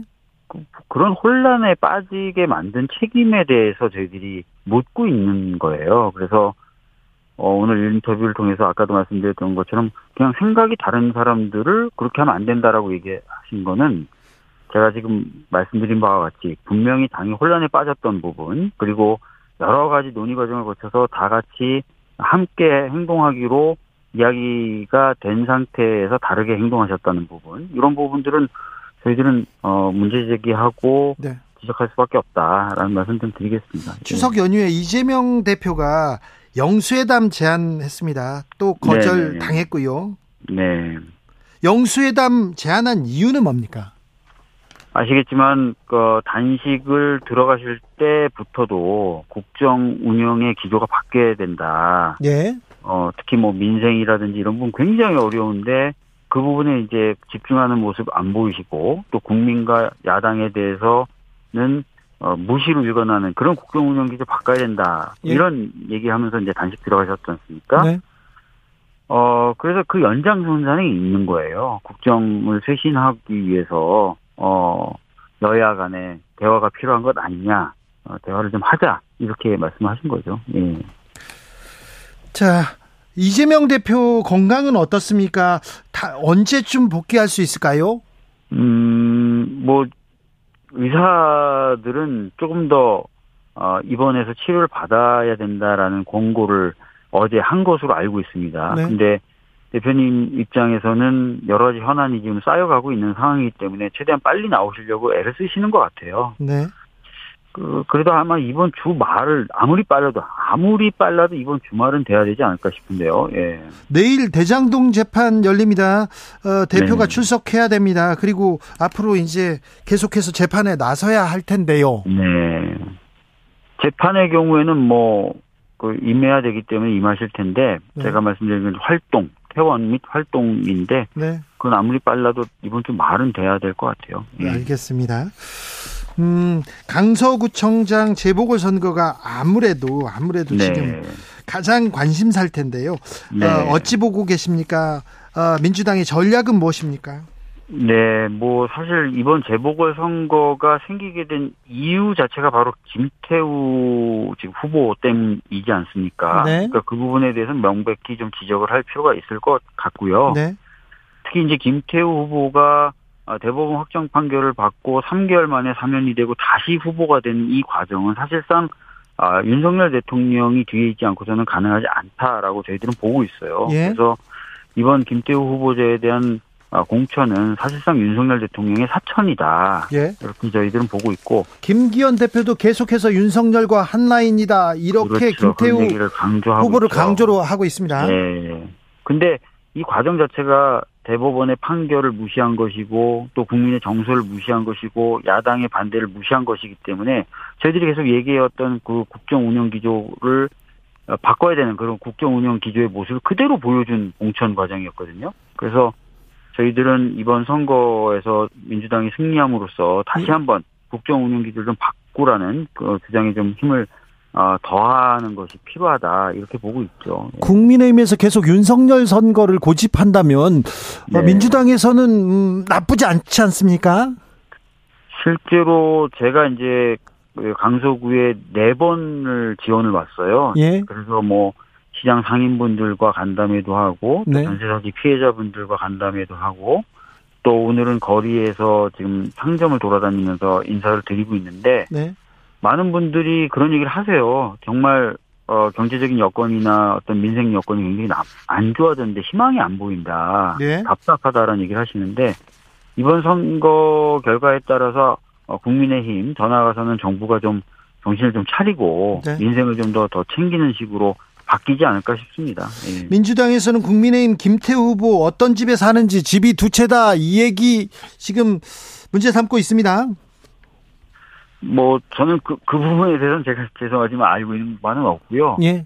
어, 뭐 만약에 진짜 그런 문제가 있다면은 그 대, 어, 후보로서의 어떤 도덕성 이런 부분은 문제가 될 수 있겠죠. 네. 예. 어, 저 국민의힘에서는 진교훈 후보가 강서구 아파트에 살고 있다. 재개발 이해 충돌 여지가 있다. 이렇게 주장하는데요. 어찌 들으셨습니까? 사실 그 아파트에 살고 있다. 또 그 아파트든 집이든 그게 재개발 관련된 구역 안에 있다라는 것만으로 이해 충돌 여지가 있다라고 보기는 어렵지 않습니까? 정상적인 절차를 거쳐서 개발이 되는 것이 또 지역을 위해서 되게 필요한 곳이고 그 정도 선에서 뭔가 재개발이 계속 이루어진다면은 네. 그 자체가 이해 충돌이라고 보기는 어려울 것 같은데요. 어 그래서 이제 그런 오해가 있는 부분은 차차 네. 뭐 여러 가지 방, 방법으로 해소가 될 수 있다고 봅니다. 네. 네. 저 강서구청장 재보궐선거 민주당이 18% 이깁니까? 어찌 보고 계십니까? 18% 이기면 좋겠죠. 근데 뭐 아시다시피 이번 선거가 어 쉬운 선거 아니고요. 왜냐면 국민의힘도 총력 대응을 하고 있지 않습니까? 그래서 네. 저희들은 뭐 어, 끝까지 최선을 다하는 거고요. 진짜 18% 이기면 좋긴 좋겠네요. 아, 네. 그래요? 네. 자, 각종 현안 좀 여쭤볼게요. 한동훈 네. 장관 탄핵 얘기했는데 홍익표 원내대표는 국감 이후에 판단하겠다 이런 얘기했습니다. 어, 탄핵에 대해서 민주당은 어떤 입장입니까? 뭐 원내대표님 거듭 말씀하고 계십니다. 매체하고 인터뷰를 하면서 일단은 저희들은 그 한동훈 장관이 무리한 수사를 주도해 왔기 때문에 그리고 또 아까 말씀드렸던 대로 지금 국정의 기조가 정치를 실종시키고 야당과 각종 비판 세력을 탄압하는 형식으로 가는데 어 그 큰 역할을 하고 있는 게 한동훈 장관이라고 생각하거든요. 네. 네, 그런 여러 가지 어떤 부분에 있어서 어, 정치적 책임을 물어서 대통령이 파면할 것을 저희들은 요구하고 있는 거고요. 네. 어, 그런 저희들의 요구에 대해서 대통령이 어떻게 받아들이는지에 대해서는 국감 과정을 통해서 좀 지켜보겠습니다. 그래서 예. 10월 국감 이후에 저희들이 어, 판단하는 시기가 올 거라고 생각합니다. 내일 대법원장 임명 표결이 있습니다. 무기명 투표하는데요. 네. 민주당은 네. 어떤 입장입니까? 어, 어제 이제 어, 의총을 했습니다. 그 의총을 했을 때 이 부분에 대한 의견도 잠깐 들었습니다. 결정을 하지 않았지만. 근데 가결을 해야 된다는 의원님들이 당시 현장에서는 눈에 띄지 않았습니다. 네. 아, 이 후보자가 굉장히 부적절하다라는 의견들만 있었고요. 네. 원내대표가 거듭해서 혹시 어, 그래도 찬성을 해야 되는다는 의견을 갖고 있는 의원님들 안 계십니까 라고 거듭, 어, 확인을 했지만. 찬성 의견이 없어요? 없었습니다. 그 네. 정도로, 어, 굉장히 좀 의원들의 분위기는 뜨거웠고요. 예. 그래서 뭐, 현재까지 뭐 지도부가 이것을 뭐 정치적, 정무적 판단하고 이런 상황도 아닌 것으로 저는 보여져요. 예. 자, 오늘 청문회가 열리고 있는데 문체부 장관 유인천 후보자 블랙리스트 없었다 이렇게 얘기하던데요. 뭐 이렇게 말씀하고 싶으시겠죠. 그러나 오늘 다른 매체들에서 계속 보도되고 있는 것이 어 국정원 발 문건의 내용들이었는데 네. 그 내용을 보면은 어 보고 대상이 어, 그 당시 문화부 장관인 것으로 그런 내용들이 수사 기록에 언급이 돼 있지 않습니까? 2017년, 2018년 국정원에 대한 수사 기록에 네. 명백한 사실이 있음에도 불구하고 지금 어, 후보자로 나와서는 다른 말씀을 하고 계신 것 아닌가 그런 생각이 듭니다. 예. 그럼 민주당이 이거 이거 명확한 증거가 있는데 왜 왜 지금 거짓말 뭐 말을 안 말을 바꾸느냐 이렇게 말을 하지 네. 않느냐 네. 이렇게 따져 물어야죠. 그래서 그렇게 묻고 있죠. 그러고 있습니까? 문제 제기하고 있는 거고요. 인사청문회 네. 과정에서요. 예. 자 유인촌 후보자는 어, 장관 시절에 막말도 하지 않았다 이렇게 얘기하던데요. 참 아, 모르겠습니다. 그, 지금 와서는 뭐 다 과거에 대해서 없었다, 안 했다, 이렇게 부정을 하고 계신데, 방금 말씀드렸던 것처럼 블랙리스트 관련돼서는 서류와 서면이 남아있는 거잖아요. 그래서, 어, 이런 부분까지 다 좀 어, 후보의 어떤 적절성 관련돼서 다 포함돼서 판단되지 않을까 싶습니다. 예. 아, 참, 그런데요. 어, 유인촌 장관이 사진 기자들 기자들한테 한 기자들한테 얘기한 말이었어요. 그래서 기자들한테 사과도 했습니다. 그리고 그때 기자회견을 열었습니다. 2008년 10월 기자회견이었는데 유인촌 장관 말입니다. 말로 표현되는 언어도 언어지만 그 말에 실려 있는 감정이나 이런 것이 훨씬 더 마음을 아프게 하죠. 어쨌든 잘 참지 못하고 그런 것들이 순간 사실은 안 그랬으면 괜찮았을 텐데 지금도 이렇게 갑자기 플래시가 터지는 바람에 제가 너무 깜짝 놀라서 얘기를 하다가 그렇게 됐습니다. 이렇게 사과를 했었는데 했는데 그러니까요. 지금은 지금은 아예 없었다고 얘기를 하니 이걸 어떻게 하죠? 그러게 말입니다. 네. 유인촌 장관이 김유나 가수 김유나 씨의 오염수 발언에 대해서 신중해야 한다 이 얘기에 대해서는 어떻게 생각하세요? 아니 누구나 자신이 갖고 있는 걱정이나 우려에 대해서 자유롭게 표현할 수 있는 자유가 있어요. 헌법에도 명기돼 있지 않습니까? 그럼요. 저는 그런 부분에 대해서 오히려 이제 타박을 준다든지 또는 표현하면 안 된다고 얘기하는 것 자체가 우리 헌법적 가치하고 안 맞는 거예요. 근데 이제 그런 얘기들을 하는 어 사람들이 있는 거고 그 중에 한 분이 유인천 후보이신 거죠. 네. 그렇기 때문에 특히 이제 문체부가 어떤 자리입니까? 예술인들의 예술의 자유를 꽃피우게 하는 그런 데 아닙니까? 그래서 어, 특히나 부적절한 모습을 좀 보여주는 대목이 그런 대목이다 이렇게 생각합니다. 예. 김행 여가부 장관 후보자 인사청문회는 어떻게 보셨어요? 아 사실 뭐 저는 김행 후보자의 경우 인사청문회 과연 대상이 될 수 있는 분인가라는 의구심도 있어요. 지금 본인은 적극적으로 해명을 하고 또는 어 주장을 하고 계시지만 주식 관련된 부분이라든지 이런 부분에 있어서는 저는 어, 해명될 수 없다라고 봅니다. 이건 명백히 주식을 파킹한 거고요. 그러다 보니까 여당 의원조차 인사청문 후보자가 아니라 수사를 받아야 되는 분이다라고 얘기를 하고 있지 않습니까? 그래서 어, 이런 부분에 대해서 국민분들도 바르게 판단할 거니까 전 대통령이 어, 지명을 철회하는 것이 오히려 더 맞다고 봅니다. 김행 후보자는 시누이 주식 parking 질문에 대해서 지금도 지금 생각해봐도 그 방법밖에 없다. 시누이는 직계 존비속 아니니까 위법 없지 않나 업, 위법 사항 아니다 이렇게 얘기하던데요. 법적으로 그렇습니까? 이 뭐 말씀은 뭐 그럴 수 있죠. 법적으로는 그러나 어, 주식에 대한 신탁 제도를 만들고 도입한 이유가 뭡니까? 공직자들이 아, 청렴하고 또 이해관계에 붙잡히지 않고 제대로 공직을 수행하라는 의미에서 만든 건데 이걸 회피하고 우회한 거잖아요. 이분이 어떤 장관으로서의 도덕적인 그런 덕목을 갖고 있다고 볼 수 있겠어요. 그래서 본인이 지금에 와서도 그 방법밖에 없었다고 얘기하는 그 순간, 아, 지금도 그러면 이분은, 어, 어떤 공직자로서의 덕목을 갖고 있지 못하다 이렇게 볼 수밖에 없다고 생각합니다. 지금 네. 유인촌, 김행 그리고 신원식 장관 후보자가 인사청문회를 어, 하거나 지금 했습니다. 지금 그 했는데 새 후보자에 대해서 민주당은 어떤 생각 갖고 있습니까? 뭐 이미 뭐 입장을 다 밝혔죠. 새 후보자 모두 다 역격하다. 어떻게 이런 어, 후보자를 내세울 수 있느냐. 어, 대통령도 문제가 있을 뿐만 아니라 인사검증이라는 게 제대로 됐느냐. 그 부분에 있어서는 한동훈 법무부 장관도 책임을 져야 된다. 이런 얘기를 계속 반복적으로 하고 있는 상황입니다. 네. 네. 어, 청문회가 끝나면, 끝나면 그래도 네. 대통령이 임명을 강행할 것이다. 이런 얘기가 많은데요. 네. 민주당은 어떻게 대처하시겠습니까? 어, 사실 이제 임명을 강행한다면 그걸 막을 수 있는 법적 장치는 없습니다.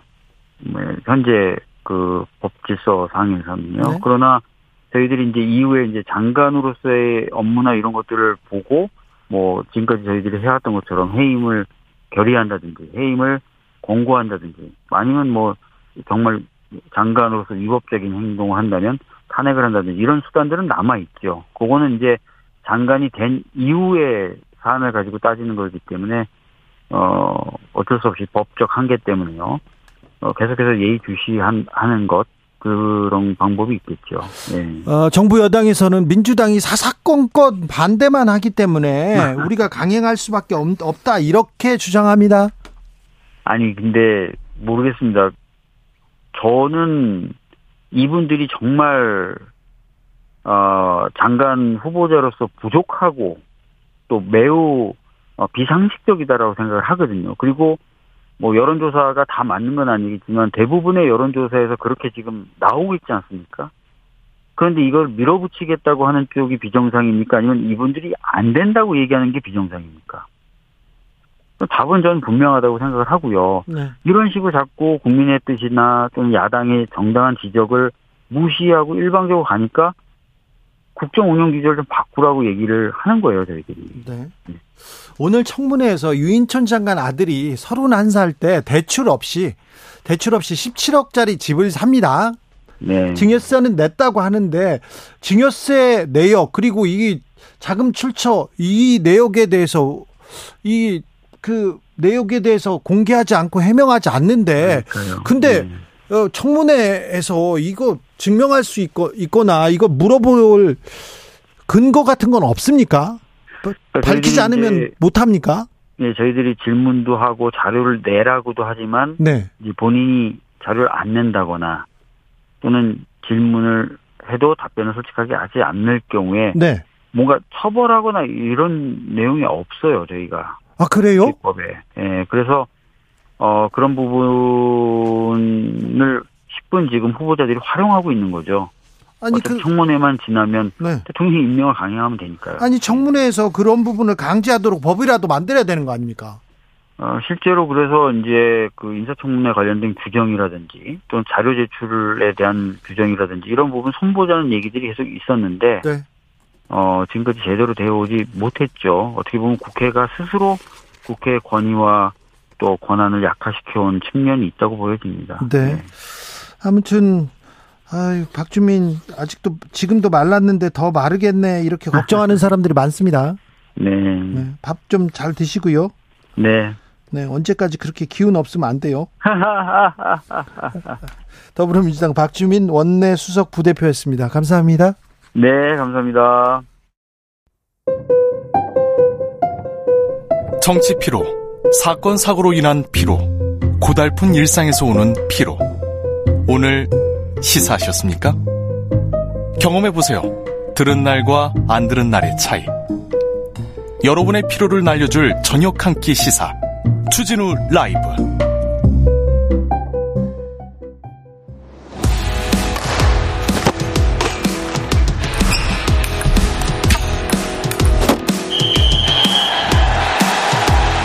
(2022) 항저우 아시안게임 리포트 여기는 항저우 자, 이번엔 항저우로 가보겠습니다. 현장에 나가 있는 KBS 일라디오 이성엽 PD 연결했습니다.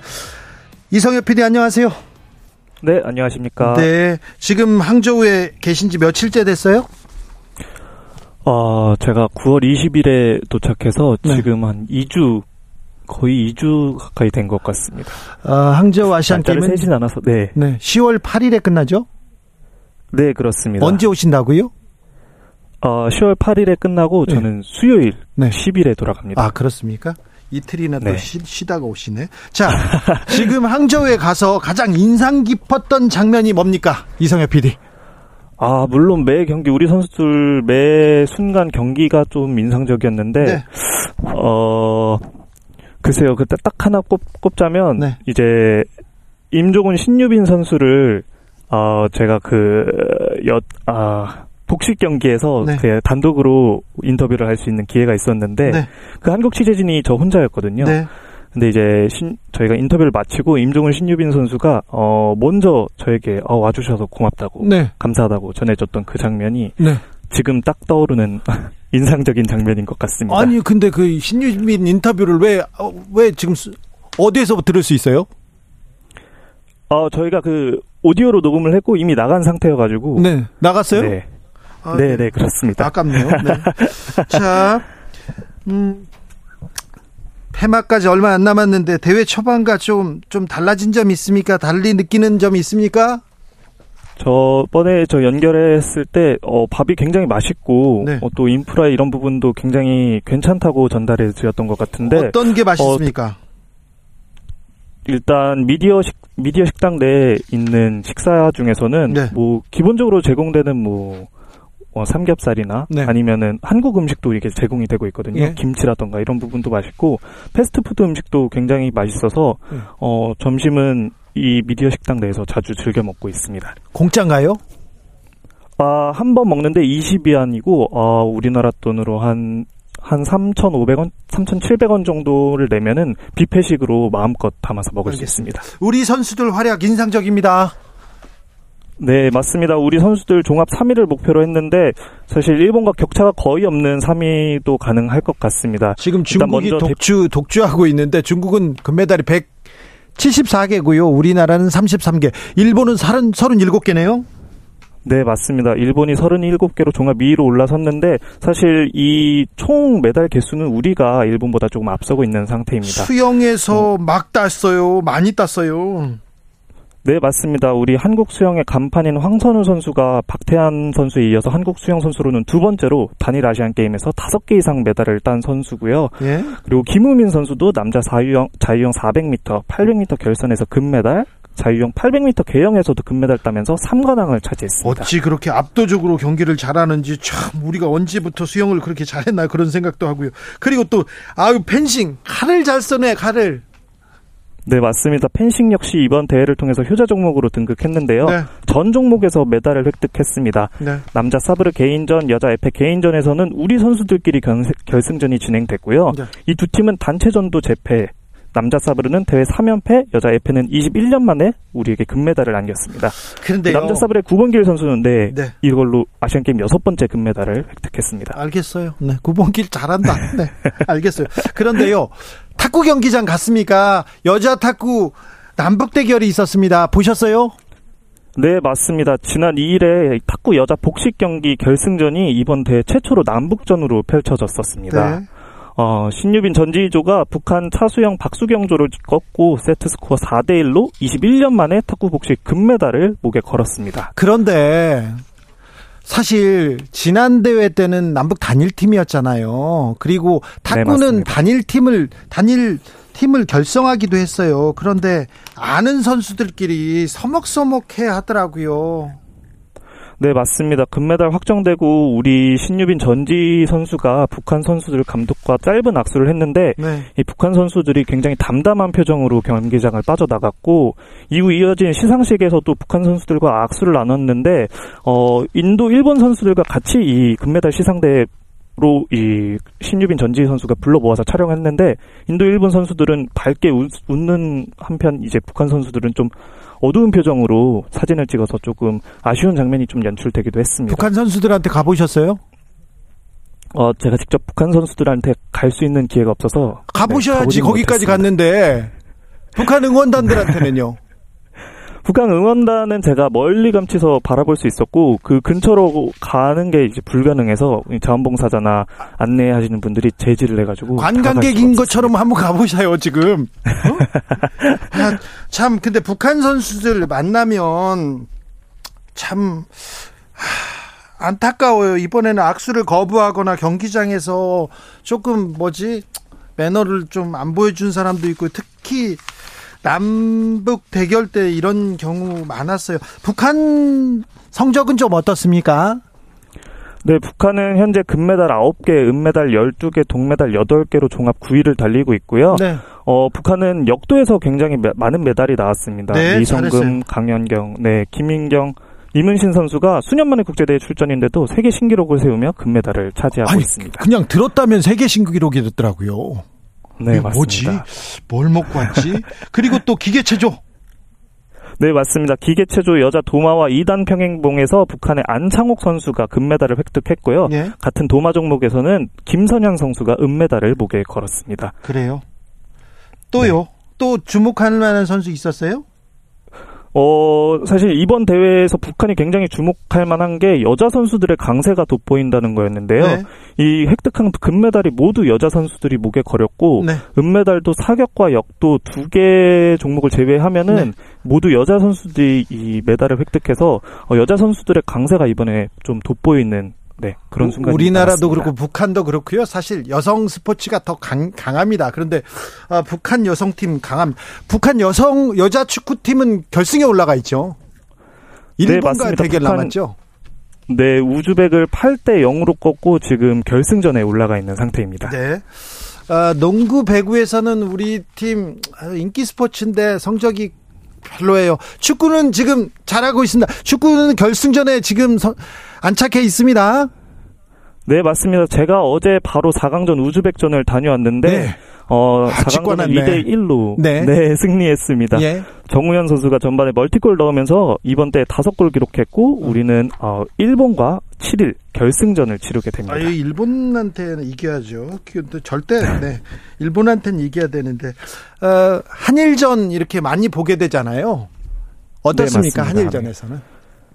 한일전에서 뭐 사실 우리 선수들 응원하는 목소리도 많고 일본 선수들 응원하는 목소리도 많은데 네. 아무래도 대부분 관중들이 중국 관중들이다 보니까 어 사실 대한민국을 외치는 목소리나 아니면 일본을 응원하는 목소리보다 짜요 목소리가 훨씬 더 크게 들려서 한일전에서는 네. 또 짜요 하고 있어요?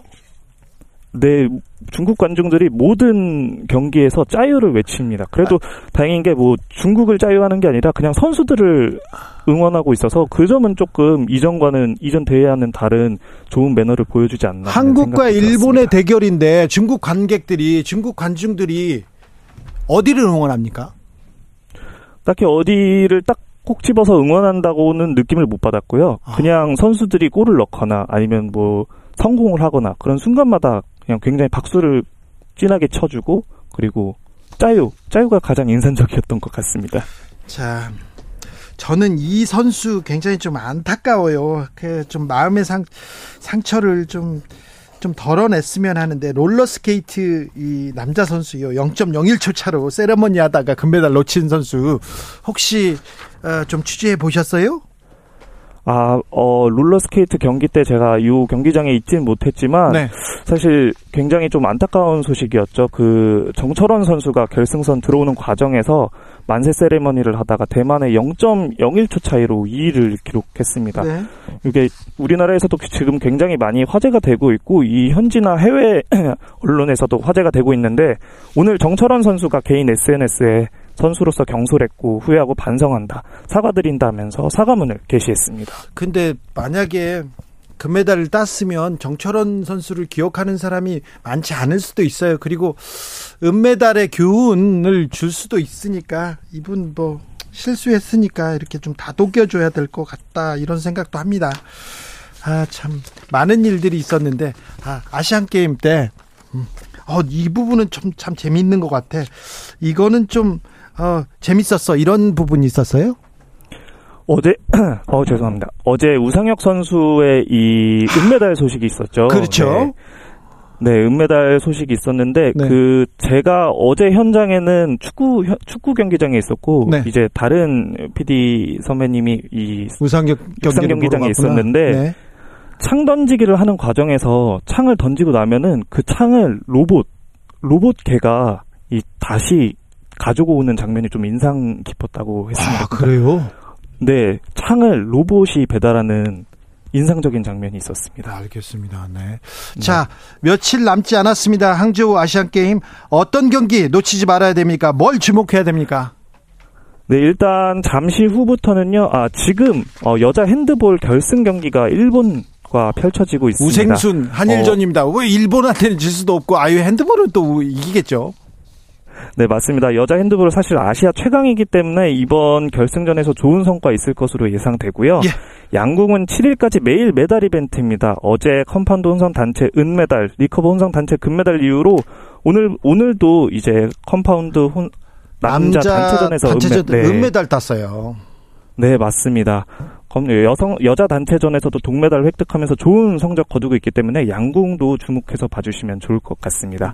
또요? 브레이킹은 네 브레이킹 종목은 오늘 네. 예선을 치렀고요. 내일부터 8강부터 결승전이 진행됩니다. 네. 단체전 없이 비보이와 비걸 부문에서 각각 한 개 금메달이 있고요. 네. 우승자는 파리 올림픽 직행 티켓이 있고 이번 대회로 첫 이제 선을 보이, 보이기 때문에 네. 많이 관심 가져주시면 좋을 것 같습니다. 춤은 또 우리가 또 잘 좀 추고 꺾기 하면 또 우리나라니까 금메달 아, 기대해 봅니다.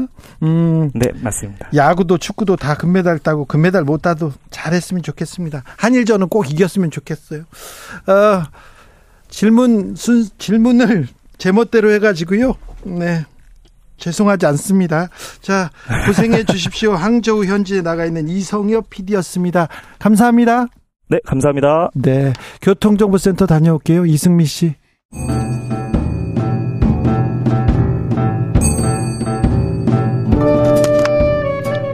태초에 철학이 있었다. 하늘과 땅 사이 세상의 모든 질문 이제 철학으로 풀어보겠습니다.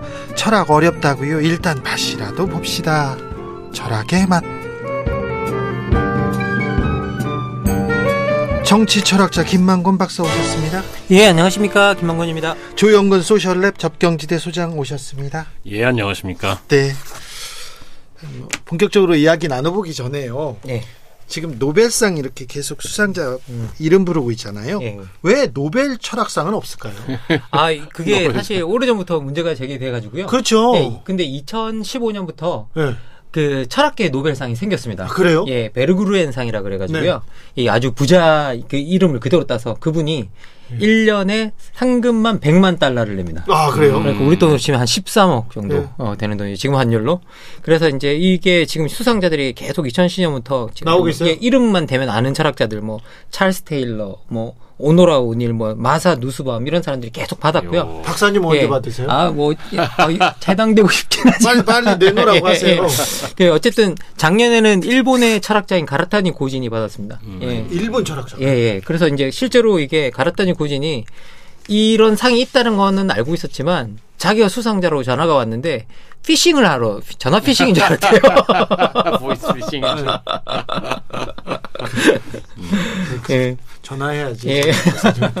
실제로는 뭐 지금 현재 그 이렇게 문학사 아그 노벨 그 노벨의 노벨상의 어떤 그 뭐라고 철학상처럼 돼 있는 베르그렌상이 진짜 실제 존재하고요. 네. 그리고 실제로 여기서 상 받으신 분들이 뭐다 당대에 있어서 좀 다 쟁쟁하신 분들 그리고 새로운 그 관점을 많이 내놓으신 분들인데 근데 주로 다 어떤 관점으로 받았냐면 소수자 보호를 하는 네. 음. 이제 다 이런 거로 주로 다 상을 받으셨습니다. 세상이 그렇게 가야 되는데 그리고 철학이 중요하잖아요. 맞습니다. 아, 방향이 중요하죠. 네, 네, 네. 방향이 어떻게 생각하느냐가 중요하지.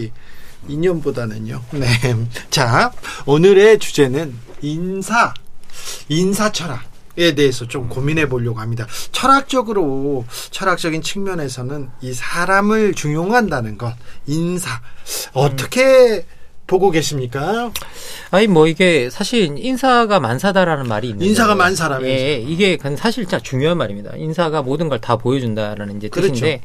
사실 이제 어떤 권력을 가진 사람이 내가 쓰는 사람이 어떤 사람인가? 예. 그리고 이제 그런 사람들을 사실은 어떻게 보면 장관 같은 경우에는 전 국민에 다 보여주는 거잖아요. 그렇죠. 네. 예. 그러면 얼마나 뭐 대다수의 사람들이 신뢰할 만한 사람을 쓰는가. 예. 더 나가서 내 사람이 아닌 사람, 뭐 내 편이 아닌 사람도 얼마나 잘 쓰는가. 그렇죠. 이런 것들은 사실은 사회적 조화적인 메시지, 사회 조화적인 측면에서 메시지로도 되게 중요한 그렇죠. 걸 가지고 있습니다. 네. 그래서 이제 기본적으로 이제 우리 인간이라는 건 사람에 대한 신뢰가 없으면 제도에 대한 신뢰도 약해지고. 예. 그러니까 더 나가서 그 사람을 임명한 권력에 대한 신뢰도 약해지는 성향이 있거든요. 네. 그래서 기본적으로 어떤 사람을 쓰는 가는 사실 정치 지도자의 입장에서 가장 신중하고 잘해야 되는 일이다라는 생각이 듭니다. 이게 제가 이번에 이쭉 어, 이렇게 뽑으신 네. 지명하신 분들을 쭉 명단을 보다 보니까 장관이라기보다는 전사를 뽑겠다. 전사. 라는 메시지를 세상에 던진 것 같아요. 네. 네. 대통령이 하는 이 통칭이라는 게 여러 가지가 있는데 말도 중요한 통칭이겠죠. 어, 그렇죠. 사실은 그 말은 진짜 수사에 그칠 수도 있잖아요. 음. 진짜 공무원들은 뭘 보느냐 하면 인사를 보는 거거든요. 그렇죠. 네, 인사라는 게 사실 대통령이 내가 어떻게 통치하겠다라고 하는 걸 보여주는 가장 강력한 메시지인데 이런 점에서 최근 대통령께서 보여주는 인사는 뭐 실질적인 성과라든가 아니면 국민 통합이나 이런 것보다는 최근에 몰두하고 계시는 네. 이념 전쟁이라는 메시지를 좀 더 확고히 보여주는 음.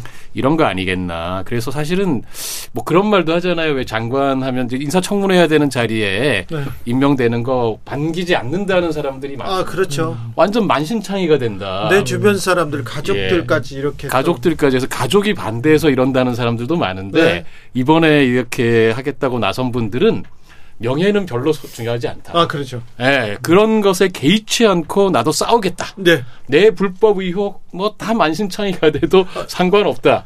이런 분들을 전면에 내세운 것 같다. 아니, 저는 솔직히 말씀드리면 자기 편을 쓰는 건 탓할 수 없다고 생각해요. 아, 그럴 수 있죠. 그렇죠. 자신과 행정이나 정식 코드가 맞는 사람들을 쓰는 건 상관이 없어요. 근데 그 코드에 맞는 사람들이 기본적으로 갖추어야 될 소양은 있다. 음. 예. 그 코드가 아니 떠나서요.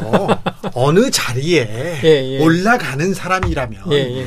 한 나라의 장관쯤 되는 사람이라면 이 정도의 도덕, 이 정도의 그쵸. 기본 이런 저희들이 국민들의. 이런 그 음. 눈높이가 있지 않습니까? 그러니까 지난번에 예. 공인 이야기하면서 저희가 음. 연예인들이 이렇게 자기 관리를 한다. 네. 연예인 반만큼만 하자. 네. 이런 얘기 하지 않았었습니까? 네, 사실 참 아쉽습니다. 예, 이게 그, 그, 그러니까 기본적인 우리가 말하는 도덕적 정직성이 어느 정도는 있 있어야 되고 네. 그리고 법적인 투명성이 있어서 이제 음. 이를 좀 충족시키는 사람들을 선발해 써야 되는데 네. 그래서 제가 아까도 말씀드렸지만 윤 대통령의 코드에 뭐 맞는 사람을 갖다 쓰지 말라는 말이 아니라 그렇게 쓰더라도 기본적인 도덕적 자질과 법적 투명성을 갖춘 이들을 써야 된다. 근데 이번에 이뭐 신원식 국방부 장관 후보자 같은 경우에는 또 국회 인사청문회 경과보고서 채택되지 못한 네. 건데요. 네. 그렇게 되면 이번에 열여덟 번째로 장관이 인사청문회 보고서 없이 임명되는 일이 일어나게 됩니다. 이제 그 국회 동의, 네. 국민의 동의는 별로 중요치 않게 생각하는 음. 대통령의 좀 생각이 있는 것 같아요. 근데 대통령이 되고 난 다음에 이게 실제 취임하시고 2년이 안 됐어요. 네. 그런데 그 중에 장관의 18명이 국회 동의를 인정받지, 받지 못한다? 이건 사실은 이게 원래 인사청문회를 할 때 반대쪽에 있는 정당들도 항상 부담을 갖습니다. 왜? 계속 거부를 할 수가 없어요. 그렇죠. 그러면 네. 물고 늘어진다라는 인상을 주게 됩니다. 음. 근데 이 국민들 입장에서 봐서는 이게 물고 늘어진다기보다는 아 이게 정말 안 될 사람들이니까 이거 거부하는 거라고 생각할 수 있는 여지들이 너무 음. 많은 분들이 지금 계속 임명이 되고 있다는 거예요. 그래서 네. 이 부분에 대해서는 좀 신중하게 생각해 보셨으면 좋겠다. 야당의 네. 반대 때문에 어쩔 수 없었다 이런 또 뭐 논리를 대기도 하지만 해도 너무한다 이런 또 비판도 있어요. 그 경우 저기 또 지금 청문회 대상이라기보다는 국회 동의가 필요한 음. 대법원장도 지금 네. 문제가 되고 있지 않습니까? 그 사실 대법원장 같은 분은 어떻게 보면 우리나라 사법행정에 정말 총지휘자잖아요. 그런데 법을 잘 모르세요. 아, 저, 저 부동산 관련된 법을 그러니까 이게 재산 신고 관련된 법은요. 그러게 말이에요. 그래서 제가 오는 길에 뉴스 들었더니 뭐 문제가 된 비상장 투식 9억 9천만 원 그거를 처분하시겠다고. 네. 음. 그 기부도 아니고 근데 뭐 기부가 문제가 아니라 네. 어 다른 무엇보다 뭐 능력주의 뭐 이런 얘기도 하고 계시나 본데 대통령께서 네. 법을 잘 모르는 분을 음. 맛을 고지 곧대로 믿는다면 법을 잘 모르잖아요 이분이 네. 자기가 모른다고 그런 분을 대법원장으로 뽑는 게 참 윤 대통령 싶어요. 음, 대선에 뛰어들고 당신 정치 경험 없지 않냐 외교 안보 경험 없지 않냐 그 얘기가 나왔을 때 뭐라고 했냐면 난 능력주의 인사하겠다. 나는 잘 모르지만 최고의 능력자를 그 자리에 써서 이렇게 돌아가도록 하겠다. 그러면서 전두환 시절에 경제 전문가로 누구를 썼는데 이거는 여나 야나 다 박수 받았지 않냐 이런 음. 얘기를 했어요. 각 부처를 유능하게 맡아서 이끌 분을 찾아서 지명하면 음. 자 균형 있게 잘 굴러갈 것이다. 능력주의 계속 얘기했는데 이게 뭐 능력주의는 뭐 사실 기본적으로 저는 이게 능력주의를 내세우는 것도 좀 이상하다고 생각이 드는 게. 아, 그래요? 다, 아니, 장관은 당연히 능력 있는 사람 써야죠. 아, 그렇죠. 거기에 우리가 말하는 기본적인 도덕적 정지성과 네. 그리고 그리고 법적 투명성이 있어야 되는 거지. 각 분야의 예. 최고 전문가가 그 그렇죠. 그 분야에 당연히 있어야 되는 거죠. 예. 이제 저희들이 이제 원하는 거 뭐냐라고 하면 제가, 제가 사례를 하나 좀 소개해 드릴게요. 우리 대만이 우리가 뭐 코로나 시기 때 뭐 우리 뭐, 뭐 가장 방역이 잘 된 국가 중에 하나로 떴었잖아요. 음. 네. 그리고 이제 그 기간에 심지어 대만은 뭐 학교도 폐쇄를 하지 않고 음. 그리고 사회적으로 뭐 문 닫는 데도 별로 없고 예. 그런 식으로 방역을 이제 했었는데 그 방역의 핵심에 사실은 대만 디지털부 장관인 오드리 탕이라는 분이 있었던 겁니다. 음. 근데 이 오드리 탕이라는 이분은요, 이 우리나라의 EBS의 위대한 수업 Great Minds에 출연할 정도로 유명한 사람인데요. 이 사람이 왜 유명해졌냐? 2017년 대만 디지털부 장관으로 임명될 때 대만 최연소 장관이었다고요. 네. 최저 학력 장관. 음. 세계 최초 트랜스젠더 장관. 그리고 천재 해커 등으로 이름을 모았다고 합니다. 아, 예. 예. 능력은 있으시네요. 예, 그건 진짜 그리고 이제 이, 그 문제 이분이 어릴 때 어릴 때부터 너무 따돌림을 당했대요. 음. 근데 이유가 뭐냐면 너무 똑똑해서. 아. 그러니까 이게 뭐 IQ도 측정을 할 수 없을 정도로 높다고 합니다. 네. 근데 이게 유치원 세고 뭐 초등학교 여섯 곳 이렇게 막 다니 다니 다니면서 따돌림 당하고 그런데 선천적 선천적인 이 심장 질환이 있었다고 합니다. 음. 그래서 심지어 화를 내는 것도 못했대요. 예. 그래서 그게 건강에 위험해서. 그런데 이게 소수자로 배척당했던 이 경험이 자기가 디지털 기술을 배우고 활용하고 하면서 야 이제 내가 이걸 모두를 위해서 내가 배운 기술을 써야겠다. 아, 아 이렇게 배, 배제되는 사람이 없는 세상을 만들어야겠다.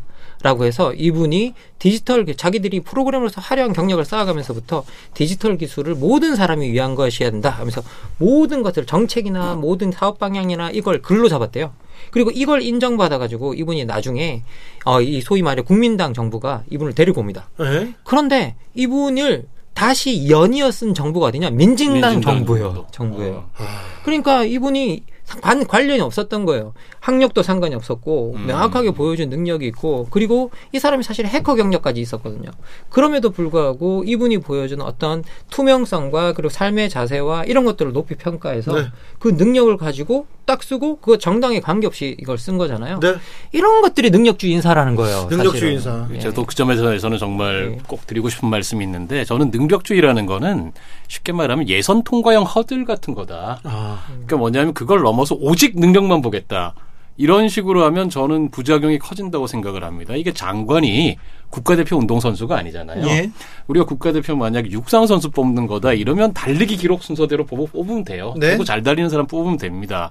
근데 장관은 달리기 기록 같은 게 없잖아요. 네. 장관에게 요구되는 능력은 사실 매우 복합적입니다. 네. 실무도 잘 알아야 되고 의사소통이나 협력, 조율 같은 거 이런 것도 잘해야 되고 최근에 때로는 추진력도 중요하죠. 간성 발언. 네, 그렇습니다. 네. 전사력, 그죠? 네, 전투력. 네, 그 사람을 통해서 던져질 메시지나 상징성 이런 것도 사실은 음.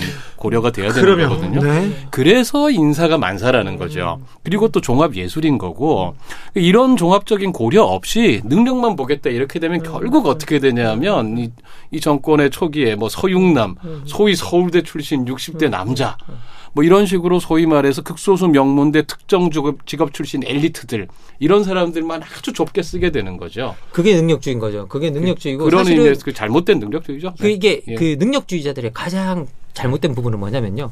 능력이 뛰어나면 도덕적으로도 뛰어나다고 생각해요. 그리고 더 큰 문제는 뭐냐. 우리나라는 이렇게 이런 이상한 능력주의에다가 민주주의 교육은 또 엄청 과소해요.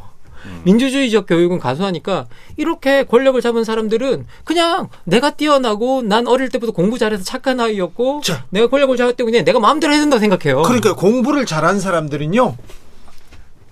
부모님들이나 주변 사람들한테 뭐라고 해야 되나요? 간섭도 받지 않고요. 착한 아이가 돼 있어요. 공부 못하면 혼나는데 그렇잖아요. 그리고 어른들이 공부를 잘하지 않습니까? 성격 나빠도 된다. 음. 뭐, 뭐, 인간성 그런 거 상관없다. 음. 공부보다 그 뭐지 이, 좋은 사람이 되는 것보다 좋은 대학 가는 게 훨씬 중요한 음. 그런 사회에서 지금 컸잖아요. 아니, 생각해 보십시오, 여러분. 학교 다닐 때 전교 1등이 담배 피다 잡히고 네. 전교 꼴등이 같이 잡히면 전교 1등은 그냥 머리 한번 쓰다듬어 주고 에이, 왜 그랬어? 예, 저는 사실 이런 문제를 우리 대통령께서 그렇게 지금 주목하고 비판하시는 카르텔 문제로도 볼 수 있다고 아, 생각합니다. 아, 예. 이게 특수한 좁은 직역에서 나오는 사람들 아니면 특수하게 정말 최상층에서만 나오는 사람들 이런 사람들이 권력을 독점하고 요직을 독점하는 이것도 카르텔이잖아요. 예? 우리나라가 그런 사람들만 살고 있는 나라가 아닙니다. 그리고요. 그런 분들은 소수에 불과해요. 아주 소수고요. 음. 더 많은 더 많은 사람들 네. 그, 그, 능, 능력이라고 보기도 어렵지 않. 그 소수의 가, 가까이 가지 못하는 네. 전혀 누려보지 못한 그런 사람들이 많지 않습니까? 네. 이게 이제 결국은 이 카르텔의 제일 심각한 문제가 음. 자원 배분을 왜곡시킨다라는 음. 거거든요. 음. 제대로 가야 될 때 안 가고 거기에 집중되는 거예요. 그럼 이게 어떻게 된 거냐면 결국은 이 사회를 분열시킵니다. 분열시키고 우리 정의감을 갖다가 퇴락시키고 그 예전에 군부 독재에서 생각해 보면 육사 출신들이 다 했거든요. 그 다음에는 그렇죠. 특정 대학 지금 소수의 일부 소, 특정 대학 출신들, 특정 지역 사람들, 특정 지역 사람들, 이젠 특정 직역 출신들, 네. 뭐 검찰 출신들 이런 식으로 되면 사회가 똑바로 안 됩니다. 아니 이게 카르텔이라는 건 결국은 비슷한 직종과 비슷한 경험이 있는 사람들이 어떤 그렇죠. 집단을 만드는 거거든요. 그러면 삶의 경험은 다양하고 넓은데 이게 비슷한 경험을 가진 사람들끼리 권력에 가지고 갇히게 되면 사실 이렇게 세계가 아주 일부 경험에 갇히면서 정말 세계의 중요한 부분에 대한 정책들이나 이런 것들을 제대로 할 수 없게 돼요. 음. 하나의 예를 들자면 우리나라 돌봄 정책 같은 경우는요. 우리나라 정책 결정자들이 지금 현재 서육남이잖아요. 서울대 네. 60대 남자들이잖아요. 돌봄 경험을 해보신 분들이 없어요. 이분들이. 네. 그러니까 이분들이 뭐 애가 뭐가 필요한 저 그냥 얘뭐 집에 있으면 애들은 클 거고 뭐 와이프 그거 봐주면 되는 거고 집 바깥에 나가서 일한다고 설치는 게 웃긴 거고 그런 네. 거거든요 지금 이게. 그게 지금 아까 우리 저기 김만권 선생님께서 어, 통치자가 대통령이 아무래도 자기하고 가까운 사람 쓰고 싶은 마음 이해한다 이렇게 음. 얘기를 하셨잖아요.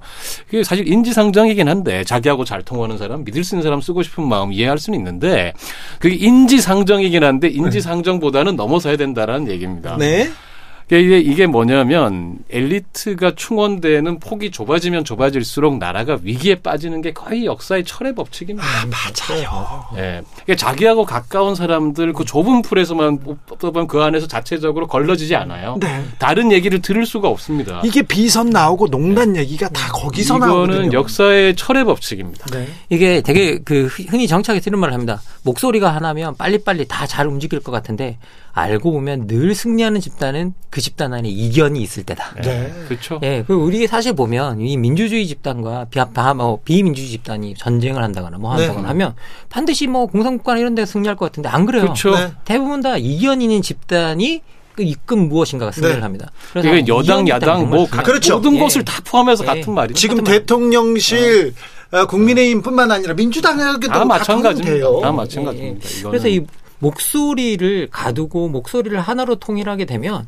정말 그때 그 목소리들이 음. 아부나 아첨이나 이런 거로 변하기 시작하면 네. 그때부터 거기에 갇혀서 빠져나올 음. 수가 없습니다. 지금. 네. 그렇죠. 철학에만 오늘 중요한 얘기했습니다. 아유, 저 대통령실에서 그리고 국민의힘에서 민주당에서 열심히 들어야 되는데 그런 생각도 좀 해봅니다. 자, 오늘 결정적 한마디로 마침표 찍어 보겠습니다. 박사님. 누구를 쓰는지 보면 그 사람이 보인다. 아, 보여요. 너무 네. 보여요. 너무 훤히 보여가지고 좀 안쓰럽기까지 해요. 그러면 안 되는데 막 너무 요즘 인사청문회 보고 있잖아요. 차라리 검사 출신 써라. 나 저는 그런 생각도 들어요.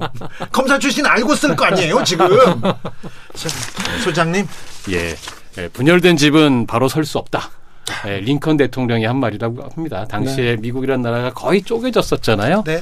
네, 지금 한국도 여러 가지 갈등 지수를 보면 세계 최고 수준으로 나오고 있습니다. 너무 미워해요. 네. 너무 악마라고 생각하고요. 예. 내가 미워하는 만큼 안 미워하면 더 미워하고 막 그러지 않습니까? 이럴 때 예, 책임을 가진 분이 예. 예, 좀 상처를 치유하는 인사를 했으면 좋겠다. 예. 이런 생각이 듭니다. 맞아요. 그 인사권을 거기에다 쓰면 이 갈등을 봉합하고 이 사회를 조금 아우를 수, 화합으로 아우를 수 있어요. 하, 정말 중요한 일인데 잘 써야 되는데. 에휴, 네. 박사님 감사합니다.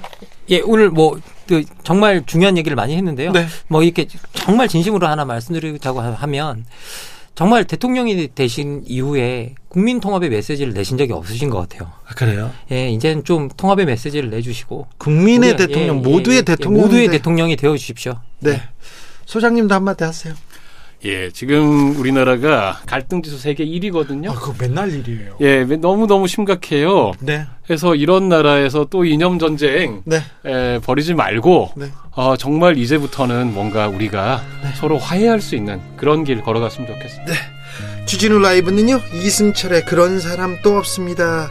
들으면서 두 분 보내드리고요 마치겠습니다. 저는 내일 오후 5시 5분에 돌아옵니다. 지금까지 주진우였습니다.